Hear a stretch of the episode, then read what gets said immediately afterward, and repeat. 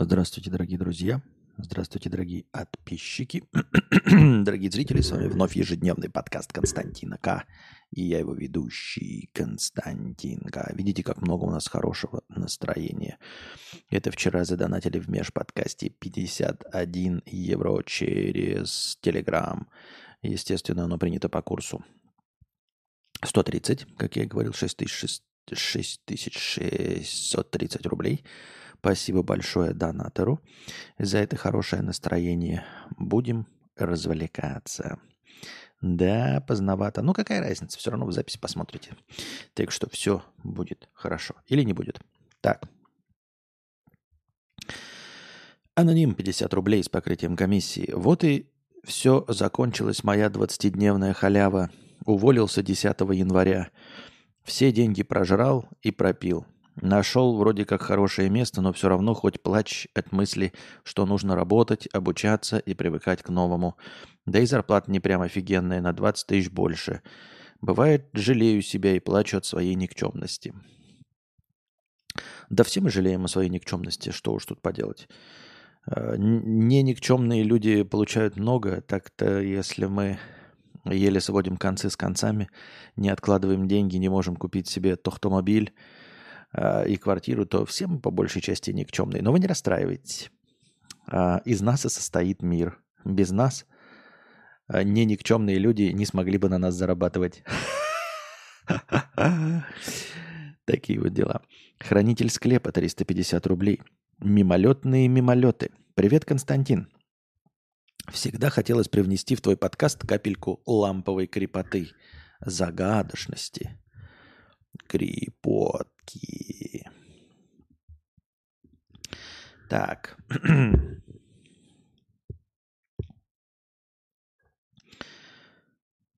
И поэтому я раскопал кое-что из собственной памяти. Знаешь, сложно описать реальный случай встречи со сверхъестественным так, чтобы получилась увлекательная байка. По сравнению... Да, подожди, понимаешь, мне кажется, что сразу же, да, прервусь. Если у тебя истории реальной встречи с сверхъестественным, то байка уже получится, вне зависимости от того, как ущербно ты ее рассказываешь, хотя бы даже в двух предложениях. Сама по себе сверхъестественность делает историю интересной, поэтому тут особенно стараться не надо. Если это действительно было сверхъестественное, а не то, что люди выдают за сверхъестественное, выдумывают какую-то шляпу, приукрашивают, тогда, конечно, нужно обладать какой-то там каким-то писательским талантом. Морозного красноярского утра всем, пацаны. Всем красноярцам доброе утро. Да и всем, кто уже не спит и кто еще не спит.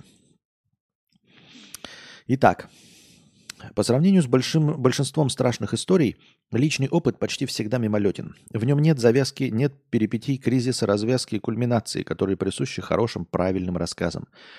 В жизни это просто быстрый случай, очень странный, пугающий и совсем короткий. В подростковом возрасте, посмотрев фильм «Оно», меня удивило, как взрослые персонажи могли запамятовать столь жуткое приключение из своего далекого прошлого.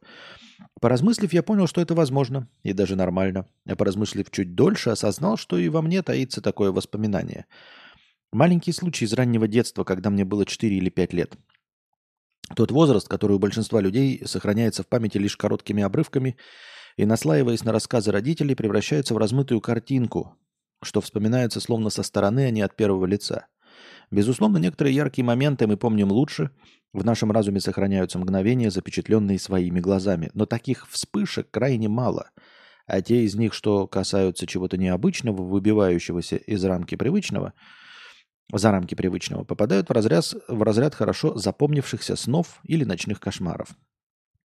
Но я не помню, чтобы мой случай был сном, хотя я почти убедил себя в этом, благодаря чему сейчас мне не страшно выключать в комнате свет. Много ли я сохранил в памяти из тех давних лет? Жалкие обрывки эмоций. Неужели мое детство было столь унылым, что среди тех немногих оставшихся воспоминаний затесался кошмарный сон? Да не может этого быть. Я это помню, помню по-настоящему. Это случилось летним днем, скорее всего, в выходной, так как мама была дома, Хотя вполне возможно, что у нее шел отпуск. Вместе с бабушкой они расположились в дальней комнате, где смотрели по телевизору какой-то концерт. Поставив перед собой журнальный столик, они пили чай и ели сладости. Разумеется, я крутился возле них. Не помню, что конкретно творилось на экране. Скорее всего, это была вакханалия Каев-Метовых, Вадимов-Казаченко и прочих Киркоровых. Не суть. В один прекрасный момент то ли мама, то ли бабушка попросили меня что-то принести из зала. Возможно, какой-то столовый прибор из старой стенки с иллюминатором или посуду оттуда же. Ну, я и побежал. Заворачиваю из комнаты в коридор, в пару прыжков достигаю зала и резко торможу на пороге. Ну и вот он, собственно, тот самый мимолетный момент. В залитом солнечным светом зале стояла мама. Стояла спиной ко мне, закрыв лицо руками. Это напоминало позу ведущего в прятках, когда считаешь до 10 и ждешь, пока все найдут укромные места. Внезапно ее фигура развернулась ко мне, и она, слегка присев и расставив руки, воскликнула: «Ага!» Воскликнула с типичной интонацией родителя, который, шутя ради забавы, ловит ребенка, подыгрывая ему в детских проказах. Мои ноги понесли меня назад почти моментально. Детские мозги сразу просекли жесткую нестыковку. Моя мама смотрела телевизор в другой комнате, откуда я только что прибежал. И в двух местах одновременно она быть не может. Но больше той нестыковки меня напугали глаза. Нет, в них не было адского пламени или черноты очей сериальных демонов. Я увидел в них сумасшедший азарт, остекленевшее внимание увлекшегося охотой безумца. В тот же миг я убежал обратно в комнату, где сидели мои мама и бабушка. Я в панике бросился к ним в объятия и оголтело зарыдал. Помню, как они переглянулись, помню их вопрошающие лица. Кажется, они даже попытались узнать, что меня так напугало. Разумеется, захлебываясь в собственных истерических всхлипах, я не ответил ничего внятного. В итоге их внимание снова перешло к телевизору. Вроде бы я тоже постепенно успокоился и увлекся происходящим на экране. Как ни странно, не могу вспомнить, чтобы этот случай беспокоил меня к вечеру того дня или позже. Воспоминание о нем не вызывало у меня приступов страха. Мне всегда казалось, что в случае чего я смогу убежать к маме или бабушке. Ах, это наивное детское восприятие реальности, когда веришь, что родители могут защитить от всего на свете. Как мне не хватает сейчас такого всеобъемлющего чувства безопасности. Собственно, вот и весь случай, короткий, мимолетный, как и большинство событий нашей жизни. А у тебя, Константин, было что-то такое, почти забытое, странное, жуткое? Возможно, то, что ты давно окрестил ложным воспоминанием. Да я бы и твою байку без обид окрестил ложным воспоминанием. Если бы еще речь шла о сознательном возрасте, но речь идет о 4-5 годах. Тебе не то, что причудилось, да, и что там было что-то. Вообще этого эпизода не было. Понимаешь? И очень легко отмазываться, что ты в слезах в 4-5 лет не смог что-то там описать маме с бабушкой, когда плакал.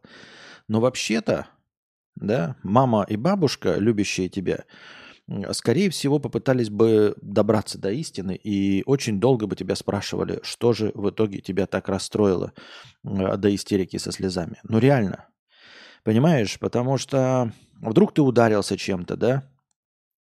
Вдруг ты увидел действительно что-то опасное, например, какого-нибудь вора, который пытался забраться в комнату. То есть это просто из соображений безопасности. Они должны были бы допытаться, а не просто переключиться на телевизор. То есть в твоей истории выглядит немножечко странновато. Вот это пофигистическое отношение родителей, скорее всего, выдумано тобой, ну, мамой и бабушки, потому что такого бы не было. Потому что мама и бабушка должны были бы допытаться, что с тобой произошло. А вот эта отмаза, что ты ничего не сказал, она не сработает. Ну, я просто представляю себе, Костя вдруг ни с того ни с сего в слезах и в рыданиях.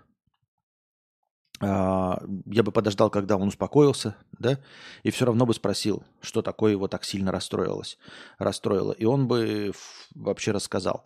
Дети не склонны скрывать. Дети не любят и не умеют обманывать, да, в таком возрасте. Поэтому они не знают, что что-то реально, что-то нереально.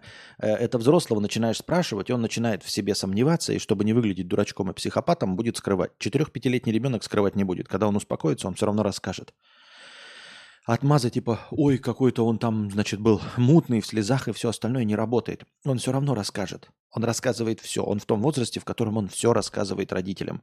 Именно поэтому полно всяких историй, как дети там что-то видят, там выдуманных каких-то мифических друзей, дети обо всем рассказывают. Если они увидели розового слона, они увидят, они расскажут тебе про летающего розового слона, потому что они не стесняются показаться глупыми, они не стесняются показаться сумасшедшими, потому что их принимают такими, какие они есть.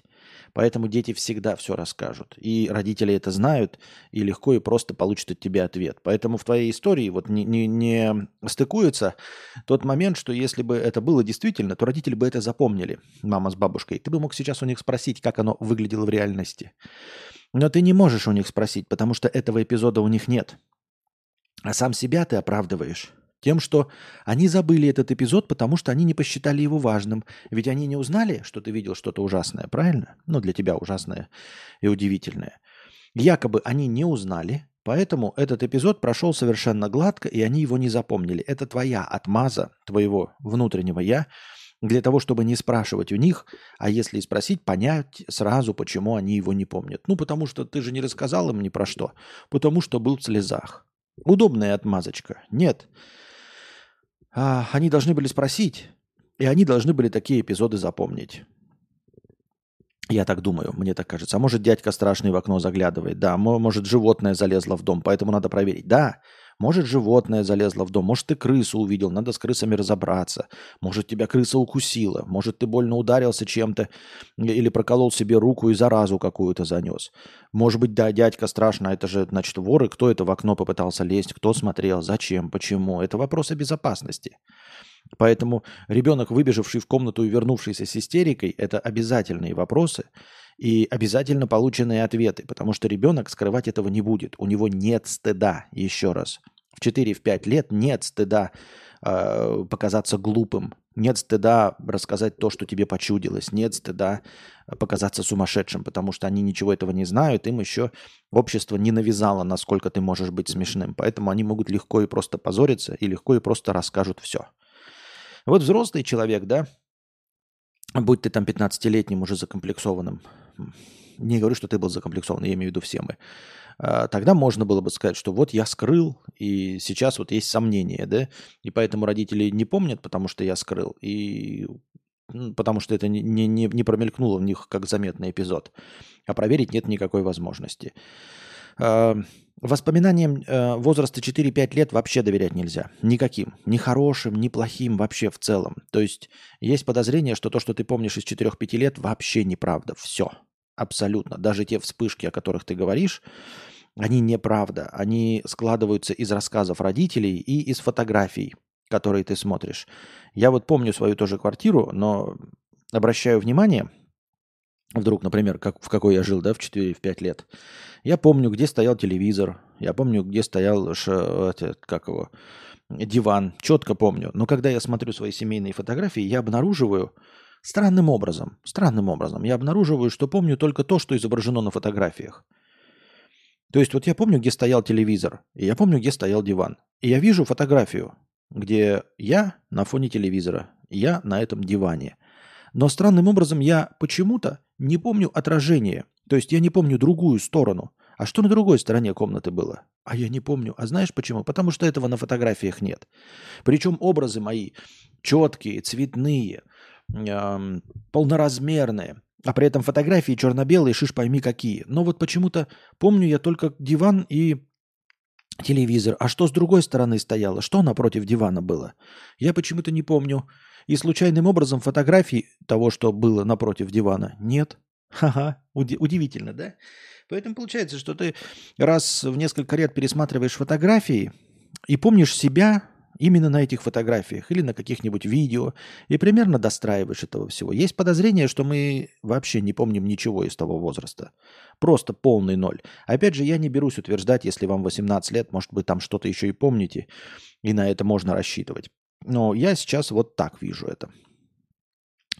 И да, как я уже сказал, если бы твой случай произошел с тобой во взрослом возрасте, мы бы могли с тобой говорить. Я, опять же, не проявляю недоверия, как в фильмах показывают, знаешь, когда дети рассказывают про полтергейста, а взрослые им не верят. Если бы мне рассказал ребенок при мне, я бы поверил, что он видел что-то. Да? Другое дело, какие у него были там причины это все увидеть. Но, тем не менее, я бы его выслушал и понял, что он это видел. То есть я не доверяю детям. Я не доверяю взрослым, которые вспоминают что-то о своем детстве. То есть вот если бы ты подошел 4-5 лет и нам рассказал, мы бы тебе поверили. А когда ты сейчас, спустя 20 лет, рассказываешь, что ты что-то помнишь про свои 4-5 лет, я тебе не верю. Но я тебе не верю. Я никому не верю и себе не верю. Поэтому если бы твоя история была про тебя 16-летнего, мы бы могли еще поразмыслить, что это было, зачем это было, почему это было. Если это было видение, галлюцинация или даже это был сон, который ты запомнил как явь, то что было причиной такого сна, который запомнился? Потому что в большинстве своем мы просыпаемся и вообще, в принципе, очень быстро свои сны забываем. Вы же знаете, да, что иногда бывает клевый сон, ты такой, блин, просыпаешься, да, а потом через 5 минут забываешь абсолютно полностью, что было во сне. Обращали на это внимание? Потому что сон у нас находится где-то в оперативной памяти, оттуда выскакивает. Никакие события в жизни не могут забыться через 5 минут, как сон. Обратите на это внимание. Для того, чтобы сон запомнить, нужны особенные... Есть технологии запоминания сна. Нужно просыпаться не резко, не открывать глаза и очень долго, вот пока вы в полусне находитесь, прокручивать воспоминания этого сна, чтобы записать его в реальный мир. Воспоминание реального мира как сон, и тогда он останется. В большинстве случаев мы просыпаемся. И 5 минут, сколько-то там, да, помним сон. Можем даже час помнить, 2, можем рассказать его утром, а потом уже в обед, пытаясь пересказать снова этот сон, уже он выветривается. И мы же с вами понимаем, что очевидно, что за сон отвечают какие-то совершенно другие области мозга, потому что если вы увидите что угодно на улице, да, даже, допустим, вы зашли в магазин и мельком увидели кофе, но обратили на него внимание, вы через час вспомните, что вы видели кофе, вы через день вспомните, что вы видели кофе. Вы вспомните, что вы были в магазине или что вы делали так в общих чертах. А сон такой, ты просыпаешься, блин, столько событий, все четко помнишь, клево, классно. Пошел, рожу умыл, сейчас я расскажу своим домочадцам о сне. Заварил кофе, а что было во сне? Подождите, машины были, да? И пока ты 10 минут ждешь, когда они еще проснутся, придут все на кухню умытые и почистив зубы, и ты уже не помнишь. Это не проблемы с памятью. Это потому, что сон работает в совсем другой области мозга. И совершенно случайно, что ты его вообще помнил. И для того, чтобы из этой оперативной памяти перенести его в постоянную память, да, если принести сон из подсознательного в сознательное, нужно приложить усилия. В точности так же, как заучивание стихов. Вы можете прямо сейчас прочитать.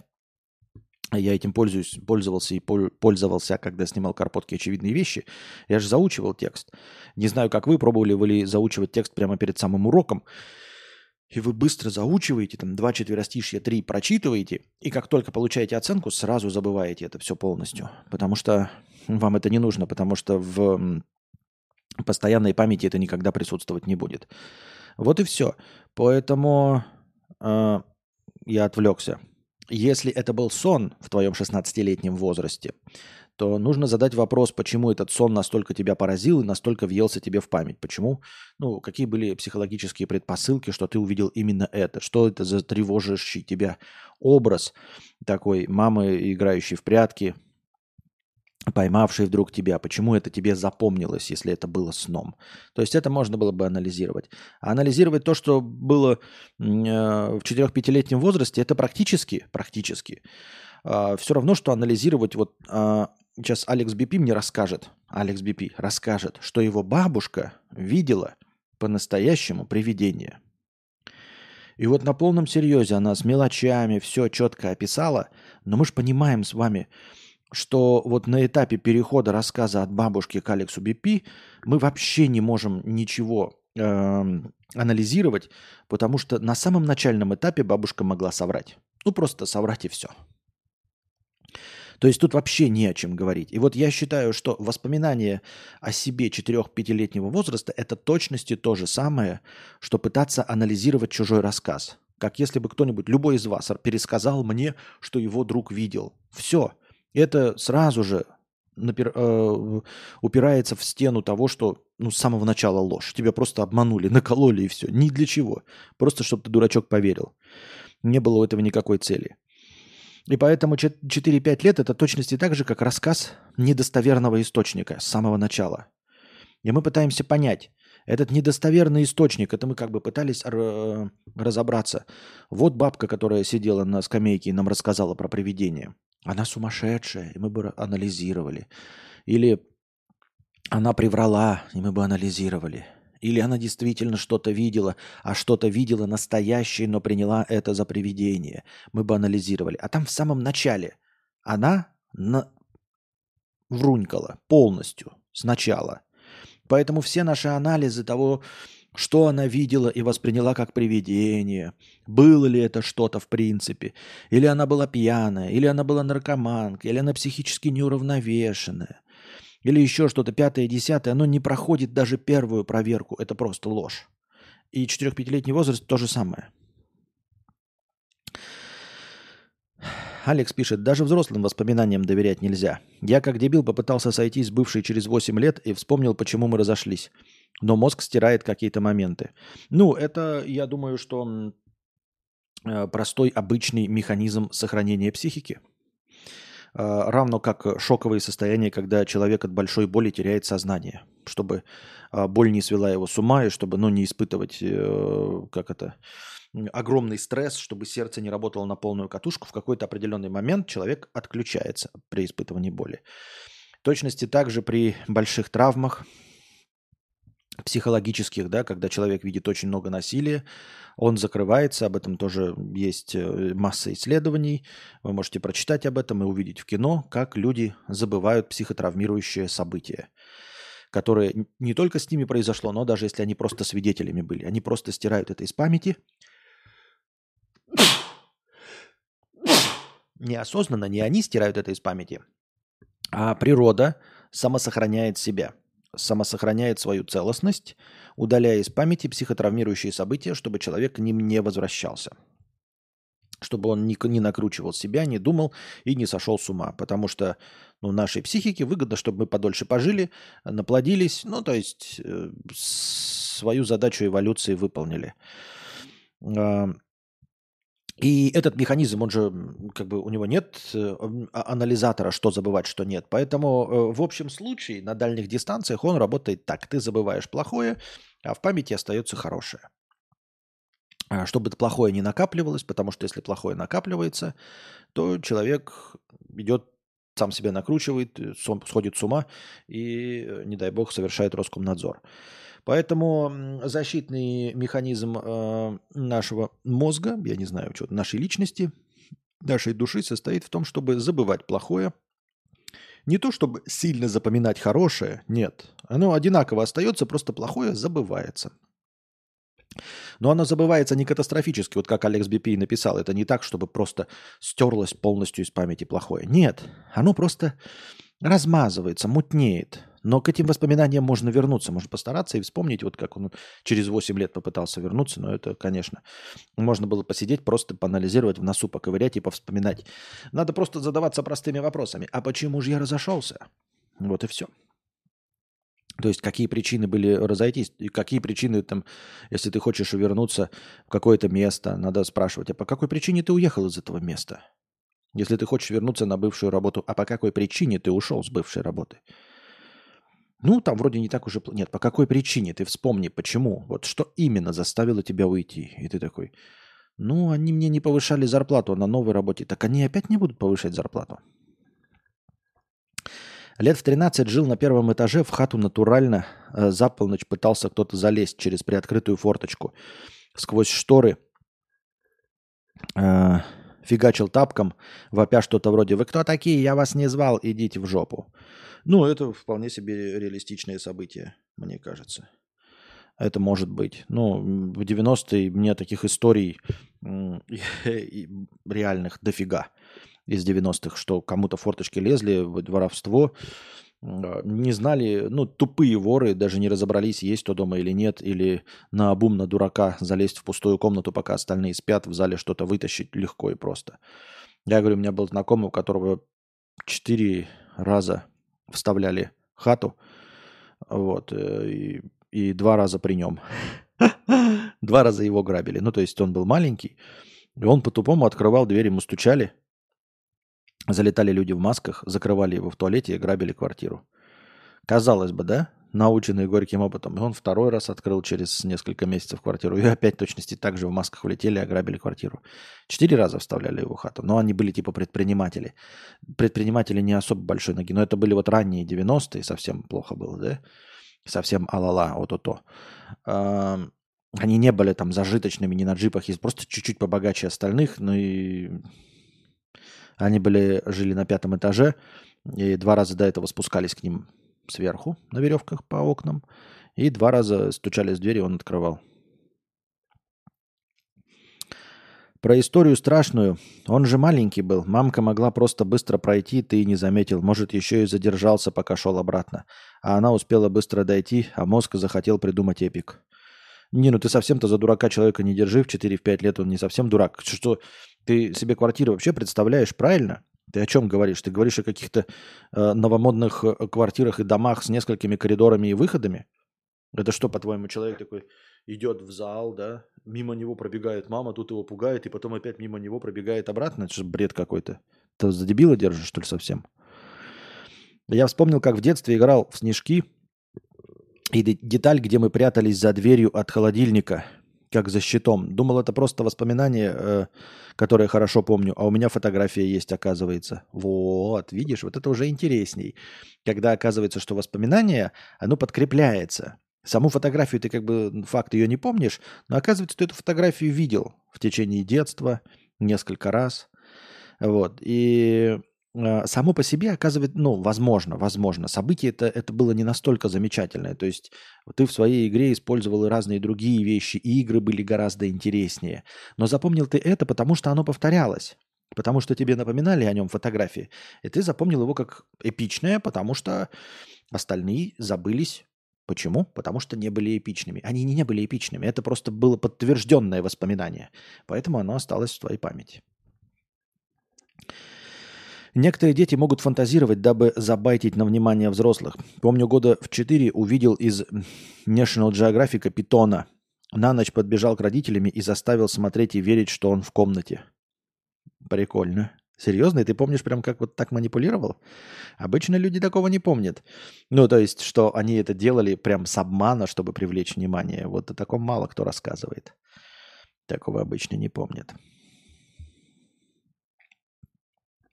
Фибоначчи 300 рублей с покрытием комиссии. Хайпанина знаменитости и будет тебе счастье. Спасибо большое. Мы на эту тему не разговариваем. Так. Держатель в курсе 50 рублей с покрытием комиссии. Я до этого хвастался, мол, начал хавать 1500 калорий в сутки и сбросил 5 килограмм за 13 суток. А теперь у меня следующий промежуточный результат на пути от 90 к 60. Спустя 29 суток контроля я сделал минус 10 килограмм. Вешу 80. Будет простыня, либо когда приду в 60, либо проиграю в этой битве с холодильником. Держись. Держи нас в курсе. Не опускай руки. Вот. Ну и перестраивай свою систему питания, чтобы это не просто была диета, а ты вернулся потом в свой вес, а чтобы и продолжил нормально питаться. Титовничество 100 рублей. Костя, привет. Небольшую коллекцию...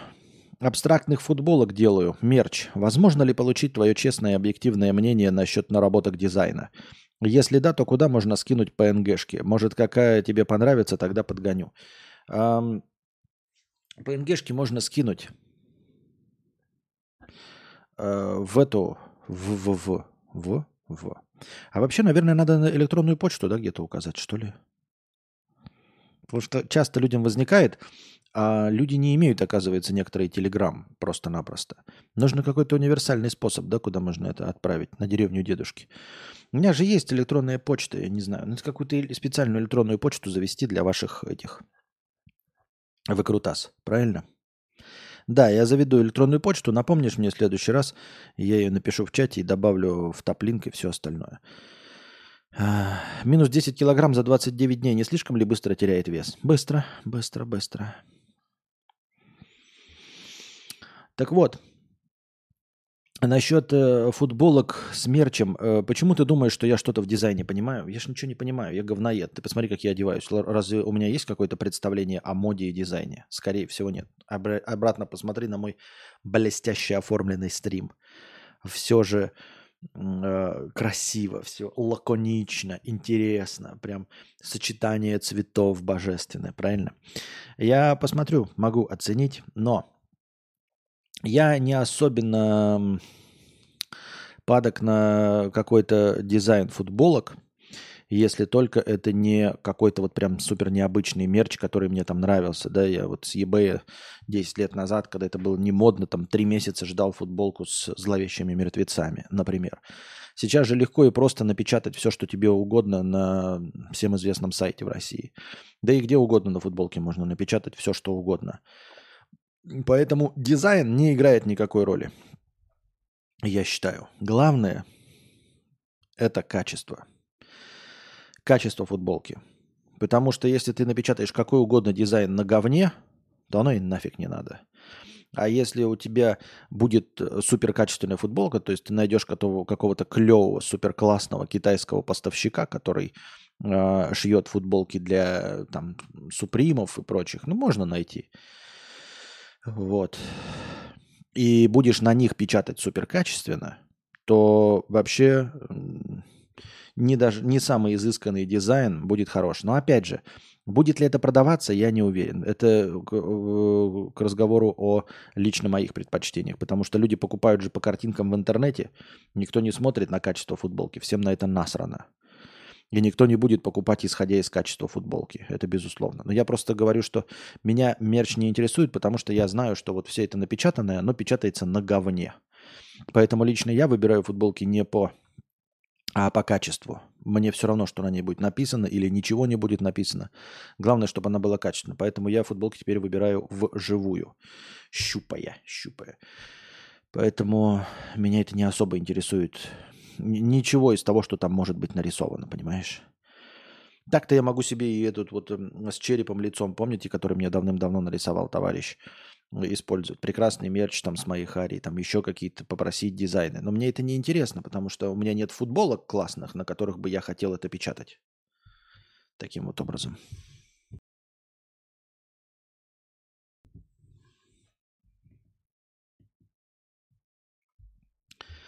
Так, дошли до конца донатов. Что у нас в разделе «Вопросы»? Продолжая тему бездарных супергероев, хочется вспомнить световые мечи, а точнее их глупое использование в битвах. Лазер, который может появляться и исчезать мгновенно, это же такой простор для боя. Но вот насчет простора для боя, ты уверен, что ты все части смотрел? Просто мне почему-то вспоминается, что в каких-то современных частях использовали фишку включения и выключения меча. И почему-то мне кажется, что это использовали. Или в какой-то пародии использовали. Ну, то есть, смотрите, да? Почему, ну, такие мастера, которые много лет занимаются фехтованием, мне кажется, могли бы использовать такую схему, которая вот прям приходит на ум сразу же, да? Вот мечами бьются. Они же, как я понимаю, могут резать все, что угодно, правильно? Во-первых, это очень опасное оружие, которое упирается только в другой меч. Потому что все, что угодно ты мотнул, и ты себе хоп, руку отпесочил, правильно? Она же абсолютно вообще, даже не как в масло, а просто как прозрачно, то есть вообще идет, если я правильно помню эти световые мечи. Это очень спорное оружие, очень спорное и очень опасное оружие. И вот так вот вращать вокруг себя, то есть ты даже лохмотья можешь отрезать от себя, ты можешь куски, руки, ноги себе отрезать, если там неудачно выскользнул у тебя меч, вот он упал и тебе ногу отрезал просто, или тебя напополам перерубил. Выскользнул из рук, вот так крутанулся и тебя пополам перерубил. Мне непонятно, там еще показывали в фильмах, что он втыкается куда-то. Как он вообще может куда-то втыкаться? Он же должен, как кровь чужого, воткнуться, но даже если он прорезает не мгновенно, он все равно должен падать, понимаете? Он вообще во всех поверхностях должен падать. То есть ты его вот воткнул в стену, и он вот так прорезал и упал. Правильно? Ты его не можешь ни во что воткнуть. То есть фактически любое движение должно просто пополам и всякие рубить. Если тебе не подставили луч другого светового меча, мне не очень понятна физика, как выдуманная физика этого меча работает. Если он абсолютно все может прорезать. Мне это не очень понятно. Где ограничение этого меча? То есть он очевидным образом же что-то отрезает. Если не все, и не любой толщины, или замедляется, то есть режет, например, как вот возьмешь нож и в масло. Есть в теплое масло, а если возьмешь в холодное, то все-таки нужно приложить какие-то усилия, правильно? то какие усилия нужно приложить, для какой толщины материала. Но в любом случае ногу, руку ты отпилить себе легко и просто можешь, просто уронив этот меч. Ну и люди, которые не коцают себя, не роняют и случайно не проткнули себя мечом, сразу же вопрос, почему не пользуются этим в драке, как я уже сказал. Единственное, что может остановить, да, движение светового меча, это другой меч.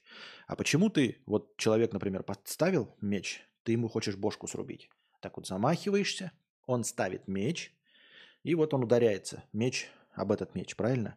А что, если в этот момент ты выключишь и, пронося руку, включишь обратно? Ты же его просто срубишь и все. То есть защитного механизма меча-то на самом деле нет. Ничем невозможно остановить меч. Ты же можешь его просто выключить в процессе движения, да, если ты мастер. Ну, а если ты этим всю жизнь занимаешься, какой-нибудь там джедай или ситх, и постоянно тренируешься, то есть ты прямо в процессе движения, вот человек подставляет тебе меч, чтобы отбить, и ты в процессе движения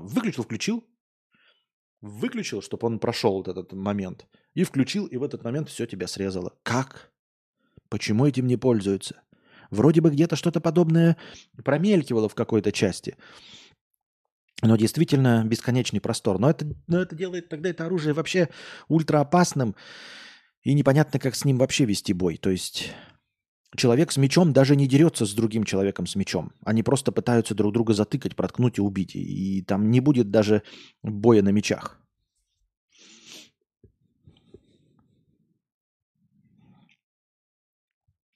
Вот, кстати, да, часто вижу, когда мерч продают, акцент делают именно на качестве, когда его рекламируют. А у дружи хорошие футболки? У дружи хорошие футболки. Да. Но то, что вы вот можете купить, вот просто зайти в печатную какую-то мастерскую и там распечатать, это будет говно. Вот эти черные футболки, которые в островках продаются, там «Гражданская оборона», там «Не смешите наши Искандеры», они тоже качественно говно. Думал, почему так рано запустил стрим Кость, а это, оказывается, у меня режим сменился, и я стал совой. Встал в 6 утра. Выключить, это будет новой прошивки меча. Световой меч не пробивает броню мандалорцев. Бескар. Понятно. А я и не знал, что меч не может пробить мандалорца. Я не знал. Играл в первый «Ассасин», он прям философский. Там рил раскрывается тема «Ничто не истина, все дозволено». Там есть чел, который говорил, что книги – это мысли челов на бумаге написанные. Еще дофига всяких остальных. Остальные части левацкие. И вторая всеми любимая левацкое говно. Понятно. Ты мне рекомендуешь играть в первую часть Assassin's Creed? Думаешь, стоит?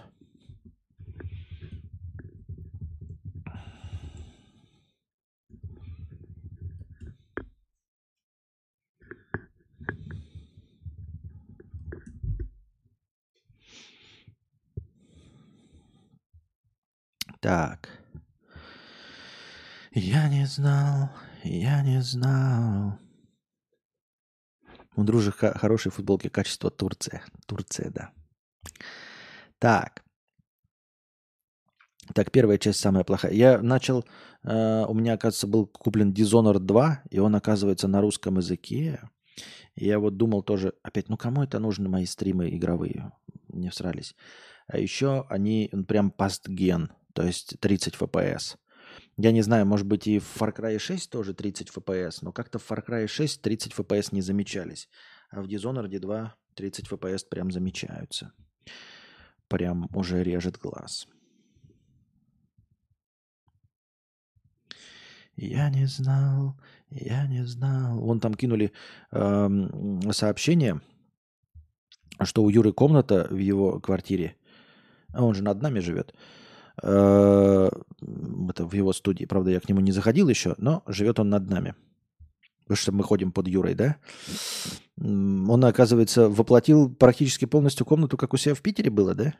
Но она на самом деле в стилистике такой, но она не такая, да? То есть она просто с теми же обоями, там такое же дерево, там все дела, но расположение-то не такое. Как люди такие, вау, это та же комната. Как можно было сразу купиться на то, что это та же комната, если она по-другому расположено.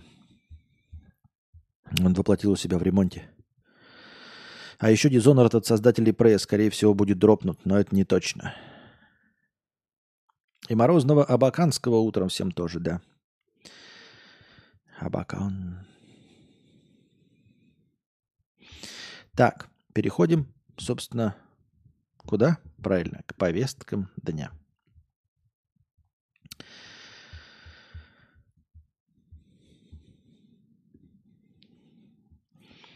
Помогла на вторую уголовку. Мать принесла в СИЗО сыну джинсы с наркотиками в кармане. 33-летний Александр во время пьянки ткнул человека ножом в грудь. Через месяц его заботливая мама принесла ему в СИЗО джинсы из шкафа, не зная, что в кармане окажется сюрприз. По словам Александра, он в 2016 году отнял у подростка сверток с наркотиками и взял его, чтобы показать друзьям. Джинсы не носил из-за дырки и забыл. Сотрудники не поверили и добавили к его сроку 8 месяцев. Ну, сложно было поверить. Еще тут новость промелькнула. Вот я новости иногда сам интересные читаю, а вы мне их не накидываете. Ну, те новости, которые я мог бы обсудить. Чувак в Wildberries наворовал товаров на 16 миллионов рублей. Видеограф. Ну, само слово видеограф уже о многом говорит, да? Потому что использовать такой старый ущербный термин, как видеограф, могут только... видеографы. Вы можете быть оператором свадеб, фотографом свадеб, но видеограф – это просто каким-то колхозанством попахивает. Вот видеограф – это какой-то старый толстый мужик, лысеющий, да, с сумкой такой через плечо. Вот это черная такая ноутбучная сумка через плечо, такой вот ханыга, и снимающий вашу свадьбу на ВХС-видеокассеты. Вот это видеограф. Ну, короче, наворовал он на 16 миллионов рублей фото-видеооборудованием. Каким образом? Ну, не наворовал. Он просто получил эти товары, не заплатив. Он обратил внимание на баг системы. Wildberries ввел счет. Счет не принялся, ну, банковский счет ввел как способ оплаты. Счет не принялся, но система посчитала, что деньги пришли. И он, увидев, что это сработало, в следующий раз заказал себе оборудование на 16 мультов. И все это оборудование, естественно, по номеркам, по паспорту, там, по телефону получил, как уже оплаченные. Ну, естественно, его поймали и теперь садят. Ребята, не пользуйтесь, не обманите вы систему. Нельзя обмануть систему, через которую проходит что-то электронно, где снимаются видеокамерами, где есть ваше имя, ваш телефон, записи какие-то. Ну вот на что рассчитывать? Ну человек же, ну вот говорят, не быть токсичным. Я снял ролик про Барби, где называл людей, которым нравится, которые поражаются сюжету Барби, дурачками. И все такие, ой, токсичный. Ну а что, не дурачки? Ну вот это человек, вот видеограф, он работал, что-то снимал. Монтажить умеет. И люди, которые пользовались его услугами, да, они посчитали, что то, что он делает, интересное, хорошее. Но вот какого уровня этот человек по своему ICQ? Какого уровня человек, если он считает, что его при таком раскладе не поймают? Ну что должно быть в голове? Вот у вас тоже, вы признаетесь, я не буду злиться, ничего. Ну, то есть, какой вам печаль до того, что я вас буду считать дурачком? Но я считаю, что человек дурачок. Ну, просто дурак, ну, тупой, идиотина. Если ты на свое имя, да и даже не на свое имя, если ты каким-то образом, да, регистрируешься, куда-то приходишь, получаешь товар, указываешь номера счетов, электронные почты, телефоны, куда туда приходит авторизация на Wildberries, и ты приходишь и такой, я обманул систему, она подумала, что я заплатил, а я не заплатил. Никто никогда не узнает, что пропало у разных продавцов или у одного товара на 16 миллионов. Они будут просто так сидеть и такие, ой-ой-ой, оплата же прошла, а товары исчезли. Как нам догадаться, какие товары не оплачены? Не знаю. Так, никак не догадаться. Карта 100 рублей, приход 100 рублей от Васи Пупкина. 150 тысяч рублей камера. Чека на 150 тысяч рублей нет. Как же догадаться, за какой товар не оплачено? 150 тысяч рублей за камеру, доставленную Иванову Ивану Ивановичу. Никак не догадаться. Что же нам делать? Какой же я умный! Я просто преступный гений! Меня никак не раскроют. Я зарегистрировался на Wildberries под своим именем, со своим телефоном, потому что нужно регистрироваться телефоном, чтобы приходил код для получения, да. Я попытался вставить номер счета, который принадлежит мне по имени, по паспорту. Они никогда меня не поймают. Я просто Мариарти. Я просто гребаный гений. Ну, я же гений, ребята. Ну вот, я пришел, да. Смотрите. Ха-ха, привет, да. Вот он я на камере, потом показывать будете. Вот я получаю товары. Ха-ха-ха, на 16 миллионов. Не поймайте меня. Ну дебил же, ну просто дебил. Просто же дебил. Ну вот, ну это же какой-то, ну, какой-то безумный уровень идиотичности. Это даже, это гораздо хуже, мне кажется, и тупее, чем отдать деньги мошенникам, будучи бабкой. Потому что бабка верит в обман. Ее обманули. Понимаете? Бабка дает, она верит. Она не на пустом месте. Ее обманули. Ей сказали неправду. И она купилась. То есть она сложнее система, чем дурак, который сам по своим данным пытается украсть товара на 16 миллионов рублей. Даже на 10 тысяч тебя поймают. Сведут концы с концами. Это все легко. Сейчас электронный документооборот.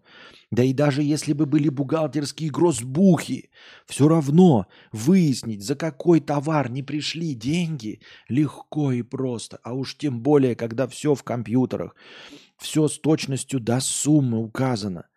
Даже если бы было миллион одинаковых товаров с одинаковой ценой, и пропажа одного товара выяснилась бы именно по какой транзакции не пришла. Потому что все легко стыкуется. В 10.00 150 пришли 10 тысяч. В 10.01 150 тысяч пришли 10 тысяч. В 13.38 150 тысяч не пришли в 13.38. Все, вот и выяснено, какая транзакция не пришла. Кому она выдана? Все, ты пойман, дебила, ты кусок тупорылый. Я не понимаю, ну какая может быть вообще мысль в голове у человека, что его не поймают, что ему это сойдет с рук? Ну вот насколько надо быть дебилом? Вот ты видеограф, да? Но ты же где-то учился монтажу, ты же, наверное, YouTube смотришь. Но ты же не можешь быть видеографом, продавать свои свадьбы и, например, не заходить никогда в YouTube, правильно? То есть это не стыкуется. Вот человек такой, я выращивал розы, и вот он такой, вот что-то там решил себе, да, украсть деньги где-то. Потом оказалось, что он никогда в интернет не заходил, телевизор не смотрел. Ну вот такой вот он отшельник. И ничего не знал. Ну мы такие, ок. Но видеограф, ты где-то себя рекламируешь. То есть ты, скорее всего, пользователь интернета. Не продвинутый, потому что ты тупорылый. Не продвинутый, но пользователь интернета. То есть, скорее всего, узнаешь, что такое запрещеннограмм, где-то что ты выкладываешь, это знаешь, как зайти в социальные сети, чтобы прорекламировать себя. Хотя бы в Одноклассники ты же знаешь, что нужно зайти, там, авторизоваться. То есть у тебя какие-то вот представления есть. И при этом упустить все новости о том, как ловят людей, которые даже с карточек деньги снимают. Не свои, а просто вот чужие. Ты ну просто дебил, ну. Вы не согласны со мной? Алекс Бипи пишет, поэтому мне фильмы братьев Коэн нравятся, это фильмы про жизнь. Да, согласен с тобой, да. Поэтому я считаю, что вот одним из лучших фильмов, которые вот показывают про тупость человеческую, ну, Фарго это какие-то такие, знаешь, они про события скорее. А я про «После прочтения сжечь». Это идеальная иллюстрация. Вот «После прочтения сжечь» идеальная иллюстрация. Героиня Фрэнсис Макдорманд, это вот просто олицетворение, но ей просто повезло. Но она дура просто кромешная, просто и тупой, который ему не везет, это Брэд Питт. Ну и там все остальные, там все тупые вообще безоговорочно, начиная с начальства, всем заканчивая. Но олицетворение вот человечества – это Фрэнсис Макдорманд. Вот это тем, который везет, и Брэд Питт – это которым не везет. Вот одинаково тупые люди, просто безумно тупые. И я, понимаете, я все время делаю какую-то оговорочку, дескать, я тоже сам не умный, конечно. Конечно, я сам не умный. Но я позволяю себе иногда вот немножечко больше эмоционировать, потому что, ну, я не могу себе представить, что я вот такую фигню совершу. Да, цыганам 6 тысяч рублей отдать это я могу. Ну, вот меня смутили, вот меня, я не знаю, загипнотизировали, заговорили. Я отдал больше, чем должен был. Мог бы вообще. То есть, ну, развели на лоха. Но меня развели. Меня развели. Я не просто так что-то себе представил. Меня развели. Вот. Но до такого-то уровня тупости я не опущусь. Поэтому я могу тебе сказать. Это, знаете, вот когда я все время себя сдерживаю, да, там сказать, вот там плохой человек выкинул кота из вагона. Я скромненько так осуждаю или не осуждаю, потому что я не могу сказать, а что бы я сделал, да? Ну вот будь я на ее месте, поступил бы я умно. Потому что, ну вот ты живешь в 90-х, нет никаких телефонов. Ну и выкинул ты этого кота. Никто бы никогда не заснял в 90-х годах. Никто бы никогда об этом не узнал. Если бы взбунтовался хозяин, ты бы просто делаешь тупой вид такой, не знаю, какой кот, нет. Да что, если бы я видела кота, никогда бы, да что, я бы принесла его вам. Ну, 90-е заканчиваются, постепенно приходит телефон, и думаешь, ну, я стою где-то на полустанке, вроде бы там никого нет. Там же издалека откуда-то снимали, да, вот эта камера-то. Как она вообще туда попала? Кто специально снимал, как она выкидывает кота? Вы видели это видео? Оно же снято как будто скрытой камерой, как будто специально снято. То есть человек, вот что человек снимал, что на ней потом такой остановился, ага, сейчас будет контент. Как ты это видишь? Этого же не бывает, правильно? Но обычно ты там что-то снимаешь, и там что-то даже происходит, ты же не знаешь, что оно будет, ты же не можешь это спрогнозировать. И зачем ты снимаешь какой-то полустанок издалека? И вот ты видишь, и вот ты ловишь именно тот момент, когда женщина выбрасывает этого кота. Как ты это? Ну, то есть, ты не можешь поверить, что ты так попадешься на это, да? Еще. Поэтому я такой, ну вот я не знаю, как бы я поступил. То есть какие-то могут быть условия, да, действительно, пассажиры ругаются, что у них элитная собачка, тут какой-то вшивый кот. Ну он действительно вшивый, кто его знает чей. Ну не хочу и разбираться посреди ночи, принадлежит он кому-то или нет.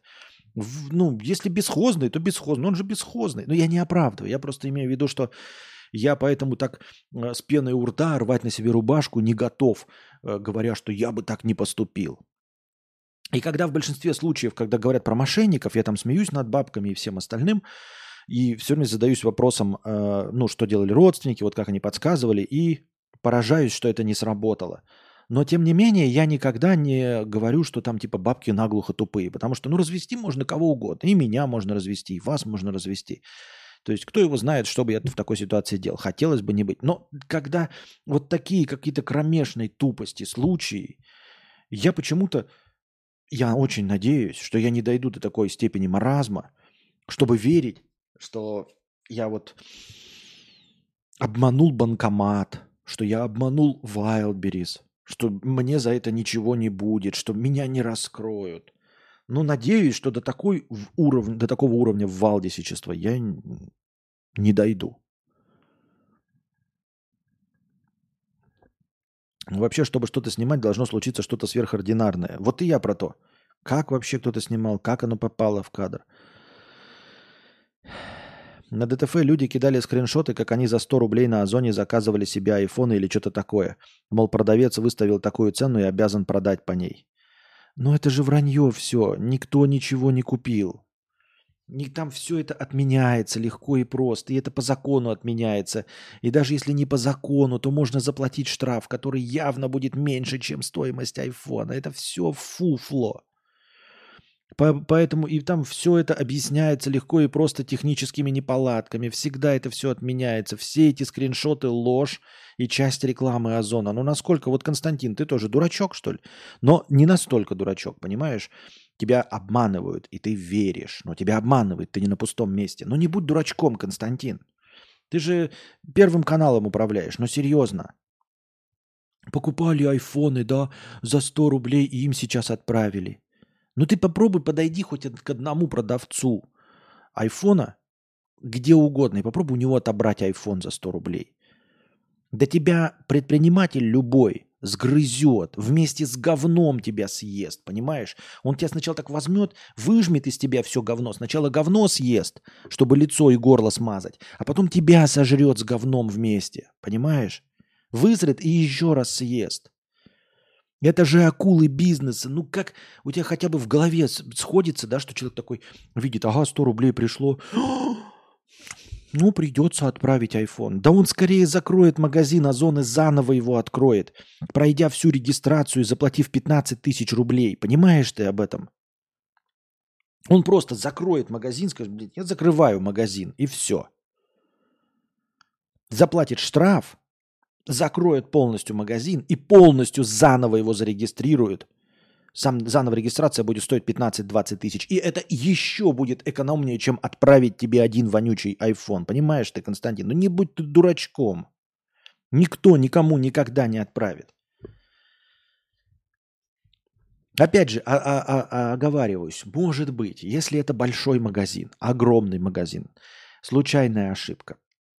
И какой-нибудь очень хитрожопый адвокат, то есть сам по себе какой-нибудь Борщевский, да, какой-нибудь там, кто его знает, и он может посудиться за миллионы рублей, и у него есть этот ресурс, он может отсудить себе этот один iPhone, и то один iPhone отсудить. Может, теоретически, я не знаю, чтобы кто-то этим занимался, но это все фуфел, сколько уже было, эти видеокарты в ДНС, ну и чё?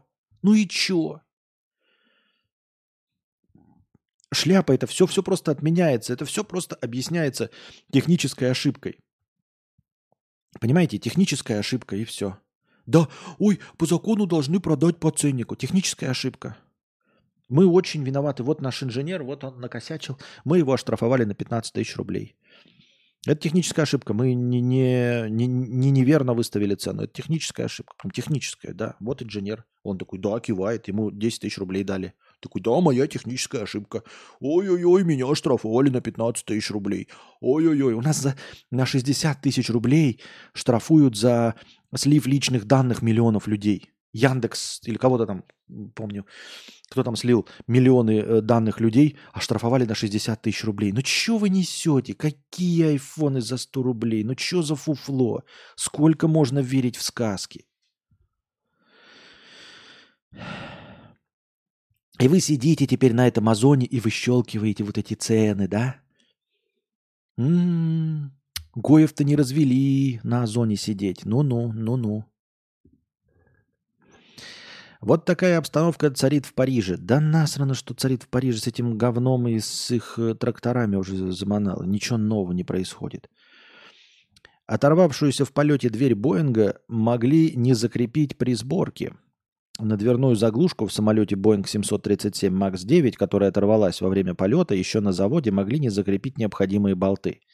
Выводы о том, что самолет вылетел без болтов, основаны на отсутствии необходимой маркировки на самой дверной заглушке, сообщается ссылкой на экспертов издания. Фюзеляж и дверная заглушка изготавливаются на разных заводах. Авиаперевозчик после проверки рассказал, что незакрепленное оборудование обнаружено на 65 из 250 бортов. Ничего себе, какая ошибка. Ну, это, конечно, нужно наказание, штрафы, там все остальное, увольнение. Что это такое? Незакрепленная дверь? Вы что, гоните, что ли? Вы гоните? Ты гонишь, что ли? Какая психушка? Главу МИД Японии назвали не особо красивой теткой. А осмелился на такое публичное высказывание зампред правящей партии Таро Асо. Чиновник похвалил японского министра иностранных дел Йоко Камикаву за высокий уровень английского языка, позволивший ей самостоятельно общаться с партнерами на полях Генассамблеи ООН. Но сделал это Асо с привычной для него ноткой сексизма. Она новая звезда, хоть я и не могу сказать, что особо красивая, но которая смело говорит по-английски без помощи дипломатов.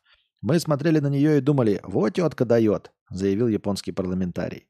Сам Асо не скрывает свой недостаток базовых знаний и часто ошибается при чтении иероглифов. Тем не менее, с 2008 по 2009 он занимал пост премьера Японии, а с 2012 по 2021 министра финансов страны.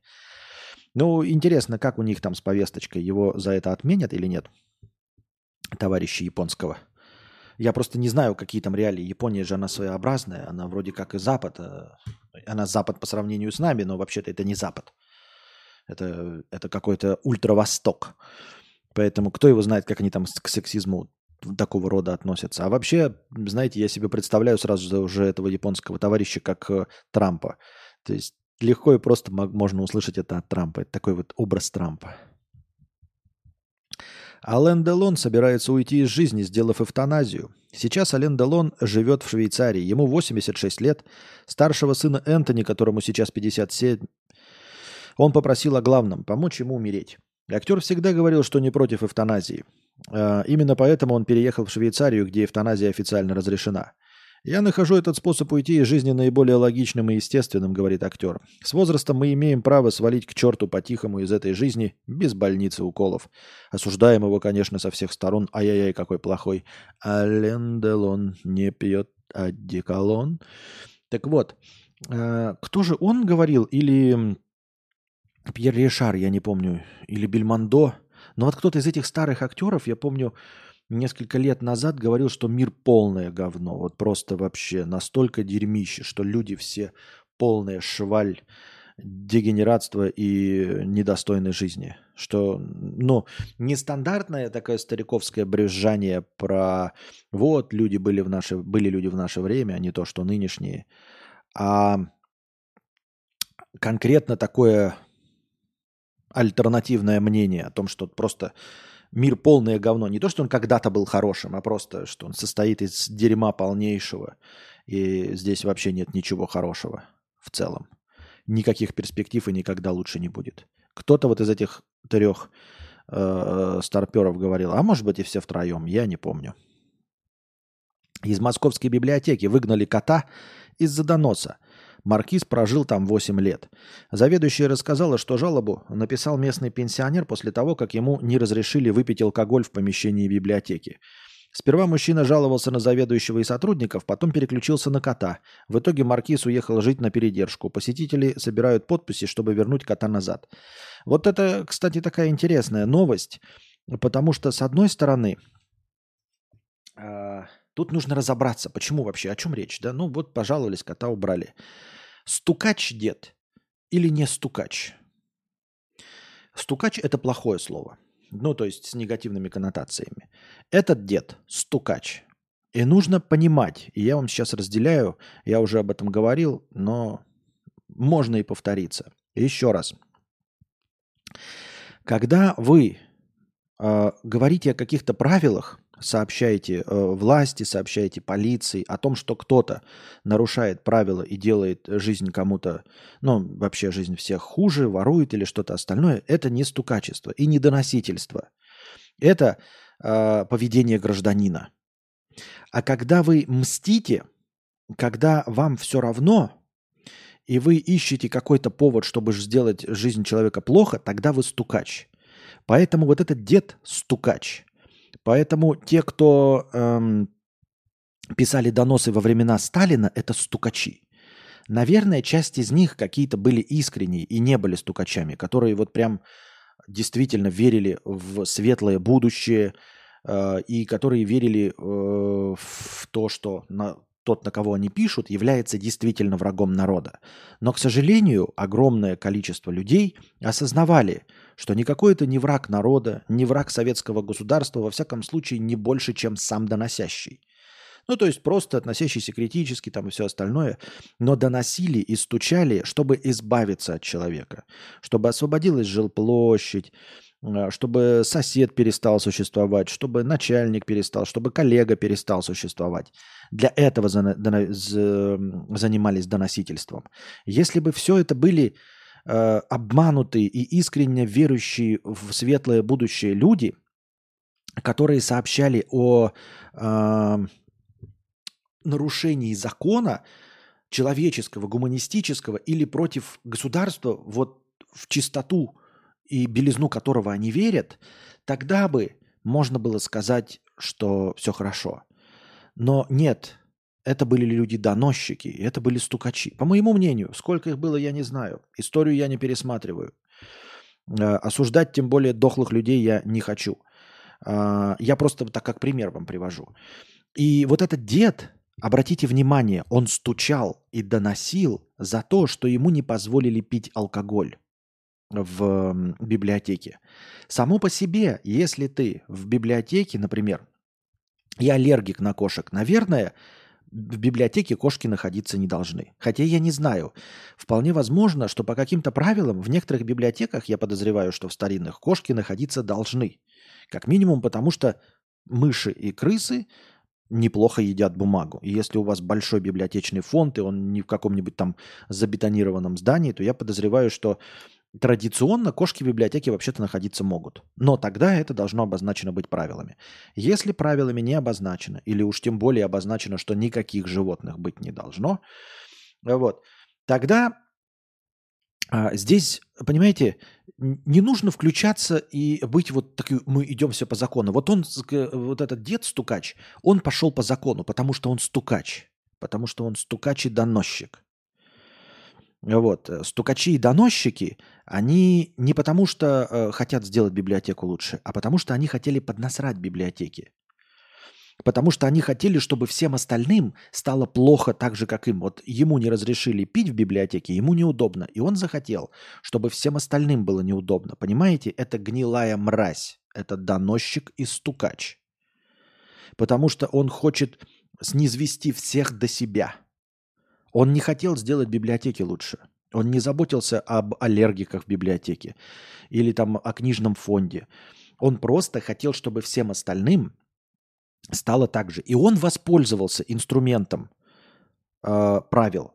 То есть это просто инструментарий в руках мразей. Донос и стукачество – это инструментарий в руках мразей. Вот и все.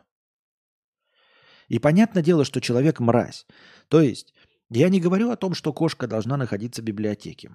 Или о том, что кто-нибудь другой не может пожаловаться на кошку библиотеки, потому что это не по правилам, потому что он реально думает, что кошка нанесет вред книгам, потому что он испытывает аллергию. Еще, наверное, какие-то причины есть. Это гражданская позиция. Она может быть неверна, вы можете с ней не согласиться. Но это гражданская позиция, когда ты делаешь что-то во благо общества, а не для себя. Понимаете, когда люди, немцы, говорят, звонят в полицию, когда видят, как кто-то нарушает правила дорожного движения, они это делают для того, чтобы стало безопаснее на дорогах, чтобы можно было по автобану у них мчаться 300 км в час.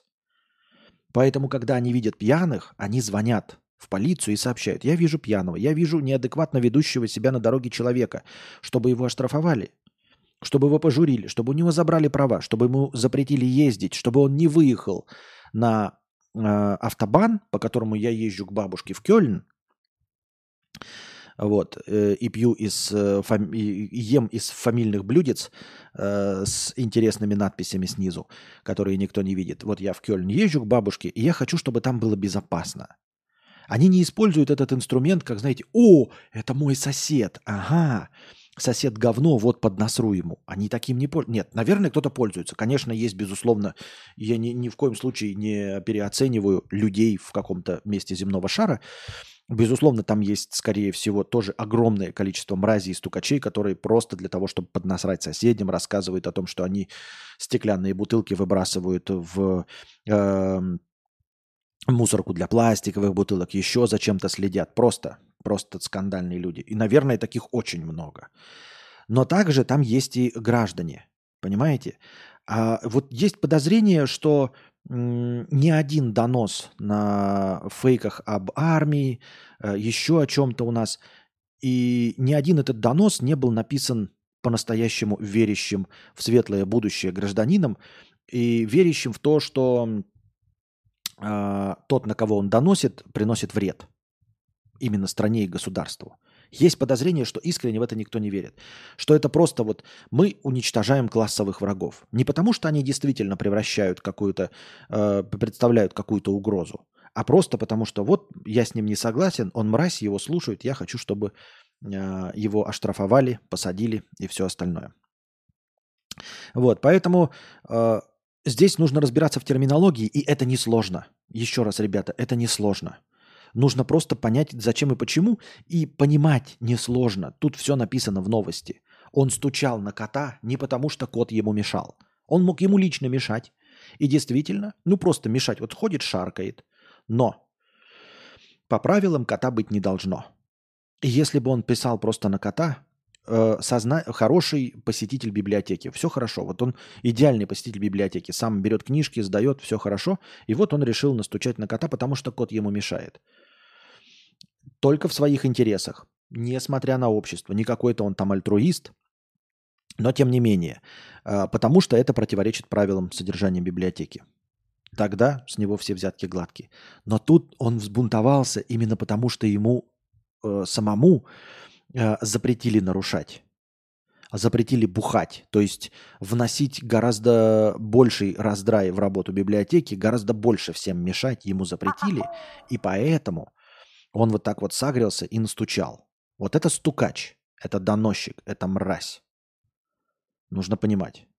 И я думаю, что вам, в принципе, понятно, кто здесь, зачем и почему.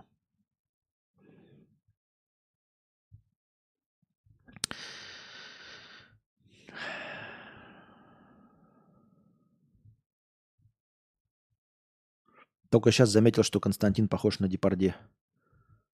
Да у меня еще не такой, но что ты, он еще не вы. Я понимаю, что он с возрастом растет, но еще не такой. Че ты? А зайцем ездить на трамвае – это плохое отношение к окружающим? Нет.